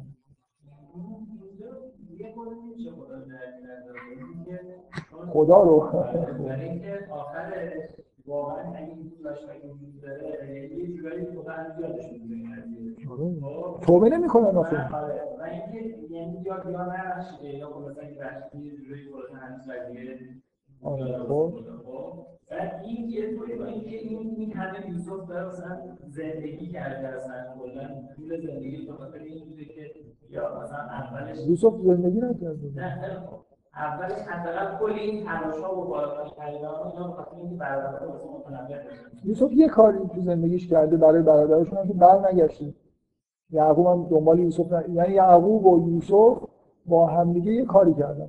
یعقوب دنبال یوسف نگشت، یوسف هم برنگشت و دوری برای دوری خود همدیگر رو تحمل کردن. به بنیامین هم یه آسیبی رسید ولی برادران اینجا سعی شد که برادرها آسیب جدی نبینن. حالا قبول اینجایی که شاه یوسف رنگ میشه که مثلا توی یه روز اینا رو آگاه باید کردن اینجا بود از که یوسف در اون رو آگاه کنه خلاصه یه سری یه چند سکنهی رو اتفاق میفته باقی وسط یوسف در اون رو متنبه و خیلی هم سریع تلاش میکنیم که اتفاق بیفته. اینم قبول داریم خب یه جوری خدا رو میگم نمیشه درک کردیم از این همه تلاش انجام میشه خب که اینا خلاصه متنبه میشن ظاهرا هم این داستان چیزی نشون نمیده که اینا متنبه نشدن خب ولی نه اون آخرش یه فلاشبک میزنن یعنی این فلاشبک آخرش که یعنی من خودم موقعی که مثلا خوندم حالا اولش خیلی ترجمه نکردم ولی موقعی که شما تو جلسه اول گفتید اون اصلا دوباره گفتن حس کردم اصلا یه جوری تغییر یعنی اصلا انتظار شدن نداره که الان بعد از این داستان تموم شده بازی خوردم خدا رو حرف میزنید دوباره یه دفعه میگید یادت باشه که مثلا این یه جوری چیزه خدا به نتیجه نرسید نه به نظر من حرفایی که دارید میزنید یه چیز خیلی خوبی توش هست و اونم اینه که این اینکه توی قرآن روی اینکه بنده های مثلا صالح خدا در واقع عاشق خدا هستن خدا هم عاشق بنده های خودشه. عرفا این حرفا زیاد میزنن ولی توی قرآن شما با صراحت گزاره اینجوری کمتر میبینید. اینکه بنده ها عاشق خدا مؤمنین عاشق خدا هستن اشهد حب الله یه بار تو قرآن اومده ولی به نظر من خیلی روش تاکید نیست دیگه. هر سوره رو باز کنید اینو نمیگه. اینکه شما از تمام این ماجراها همینو باید بفهمید. این چیزایی که عرفا میگن که ممکنه صراحتاً تو قرآن ذکر نشه شما اینجا باید عشق خدا به بنده ها رو ببینید. اینا برادرایی هستن که یوسف رو تو چاه انداختن خدا چه زجری به این آدما دارن تحمل میکنن یعنی که خدا نمیخواد اینا در واقع مثل اینکه اینا باید فرصت حد اکثر فرصت بهشون داده بشه شاید یکیشون اصلاح بشه. اولا معلوم نیست که هیچ کی اصلاح نشده باشه آیه‌ای که پیغمبر میگه و ما اکثر الناس برای هرستون یعنی شاید یه نفر بین اینا واقعا مثلا در بزرگی به نظر میاد شانس خوبی داره از بقیه جدا شده یه جوری. نه اینکه اصولا ببینید اینا اینکه اینا به حد اکثر اون چیزی که باید میرسیدن نه، یعنی قبول دارید که گشت کردن بالاخره. نکته اینه که نکته اینه اگه یوسف مثلا بلافاصله برمیگشت یا یعقوب تو چاه پیداش میکرد این اصلا بی‌آبرو می‌شدن، نمی‌تونن اصلا کنار یه زندگی بکنن، خیلی اتفاق بدی می‌افتاد. این اصلا خاندان عبارت هم دیگه باشه، خاندان ابراهیم ها. این شما فراموش نکنید که اینجا اینا قراره که پدران بنی اسرائیل باشن در واقع، بنابراین همین که اینا پیش یعقوب میمونن مهمه. بعد هم اینکه کلا این چیزی که شما دارید میگی داستان یوسف تو قرآن اومده، نقل شده و پیغمبر داره گفته میشه در خاطر اون جمله‌ای که بعد از داستان میشنوید. که اصولا کار خدا توی کره زمین همینه که بهترین آدما برای آدمای بد زجر میکشن، آخرا اونا اصلاح نمیشن، اکثرشون اصلاح نمیشن، ولی این چیزیه که خدا میخواد. هر کسی که خود به یه جایی میرسه باید بره، مثلا پوستش کنده میشه و آخرش هم ممکنه یه نفر دو نفر بیشتر ایمان نیاره. همه پیغمبران اینجوری بودن. داستان نقل میشه که ببین مثلا یوسف چیکار کرد، چه بلایی سر خودش، پدرش، برادرش اومد، چقدر زجر کشیدن، آخرم خیلی نتیجه نداد. ولی این همیشه اینجوریه، فقط این داستان نیست، این کل کاری که خدا رو کره زمین میکنه. و شما باید اینجا یه چیز عشق مانند واقعا ببینید، دیوانه ببینید. من اینکه خلاصه تا لحظه‌ای که یه آدمی زاد تو کره زمین، مثلا فرعون میگه شما با چه لحنی خدا به موسی میگه که برو به فرعون بگو؟ شاید شاید مثلا یه احتمال یک در میلیون وجود داره موسی پاشه بره اونجا، ممکنه بکشنش، جزات بلا ممکنه سرش بیارن، بنی اسرائیل چیکار کنن؟ ولی شاید فرعون پند بگیره، شاید مثلا این خود قضیهش درست بشه. همه قرآن در واقع داستان آدمای خوب که نقل میشه شما همین رو باید بفهمید. آدمای بد مهمن برای خدا. یوسف و پدرش و همه اینا دارن به راحتی تحمل میکنن، کاری که همه انبیا کردن. اینا خیلی پیغمبرم داره زجر میکشه و این در واقع داستان الهام دهنده است برای پیغمبر. ببین مثلا یوسف رو نگاه کن، سی سال پدرش رو ندید، برادرش رو ندید، آخرش هم میگه چی نشد، ولی خب این کارو کرد. میگه پیغمبر میگه بلا و حرس المؤمنین، پیغمبر خیلی یه بار تو قرآن نیومده اینکه شوق پیغمبر به اینکه اینا ایمان بیارن. میگه مثلا اینا دوست داشت مردمو، مثلا هر مردم مکه رو دوست داشت، عمو خودش رو دوست داشت، عموی مثلا ابو جهل و ابو لهب اینا دوست داشت واقعا. اینکه خب پیغمبر میگه که اینا دارن میرن جهنم. خیلی سخت دارش میگذره این آدما. آدمایی که دوست داره همه آدما رو دوست داره و اینا حرفش رو گوش نمی‌کنن و حرص به اصطلاح داشتن اینکه اینا ایمان میارن. دقیقاً اصلا این داستان تو قرآن داره نقل میشه با اون چیزی که آخرش که داره به پیغمبر رو نشون میده. خطاب پیغمبر به ما نیست. ببین مثلا اکثر الناس برای حرص ایمان نمیارن. که یوسف هم این کارا رو کرد و اینا خیلی، ولی به هر حال قبول کنید که اینا به جایی رسیدن. آدمای بدی نشدن. همین که خلاصه میگن که هو خیرالحاکمین، دانش دارن، حکم خدا میفهمن، ولی به اون چیزی که باید میرسیدن هست. ایمان به معنای واقعی که مثلا جزء مؤمنین حساب بشن، با خدا نزد مقرب بشن و اینا، این حالت‌ها براشون پیش نمیاد. نه. شما اتفاق داشتین مثلا خط مرکزی داستان چیه؟ یعنی اتفاق بین برادر و یوسف و شاهد از اول داستان بود که داستان برادر یوسف و اینکه می‌خواستیم بگیم واسه خودم مهمه که اینو بخشی نشه یا نشه، آخرش تو دوره حرف داره جوش میزنه اون به نظر میاد بخشی نشدن. اینا نگفتیم که بعدش این آیه خطاب پیغمبر میشه، نگفتم نگفتیم، ولی این دفعه هم توی خوندی خیلی چیز دلیل محکم نمیاد، ولی داخل داستان نیست به اصطلاح. آره اصلا کلا شما آخر داستان که میخونید این نکته به اضافه این که اصلا شما اون آخر آیه های آخر رو بخونید، همه چیزایی که توی داستان هست اگه اونا رو خوب نمیفهمید یه چیزی از داستان نفهمید. اصلا بعد از اینکه این ماجرا رو میگه که ماجرای اصلی داستانه، حرف از صبر میزنه که آدمایی بودن که خیلی صبر میکردن، بعد دیگه میگفتن کی خلاصه این چیز الهی میرسه.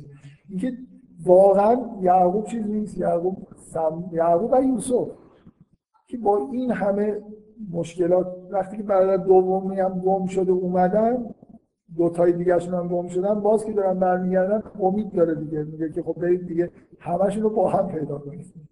خیلی من اینو کلا خیلی ازش استفاده میکنم محاورات، هر وقت یه مثلا فرض کنید یه چیزی به نفر میدن میبره ولی چیزی دیگه از من میخواد اون رو نیاورده، همین رو بهش میدم. من این مثلا کتابم بهت میدم بلکه دوتاشو با هم دیگه برام اشاره میکنم به اینکه یعقوب همین کار همینجوری شد دیگه، یه پسرش سی سال رفت ولی دو تا دیگه که رفتن بزرگ شد دست تاشون با هم دیگه مثلا یه جور خوبی برگشتن. خیلی اتفاق خوبی افتاد. اینکه اینجا داستان صبر دیگه، صبر یعقوبه که اینا یه کاری رو نمیتونه صرفا دیگه جدا بشه. واقعا به نظر من اینه داستان رو مستقل کنه و همه چیزایی که بعد من دارم تاکید میکنم که همه اون چیزایی که بعدش هست، من واقعا اون جلسه رو شاید خوب بود که این به این هم اشاره بکنم. استدلال خیلی قویه به این که مثل نتیجه داستان داستان گفتید باید بگید که این جمله یعنی چی. من داستان گفتم بعد میگم که دیدی مثلا اکثر مردم ایمان نمیارن ولو اینکه خیلی حریص باشید. خب بس دیگه من فکر کنم جلسه آینده داستان تموم میکنیم، بعدم میگه تعطیلی مثلا آره حداقل یه ماه شاید میشه. خب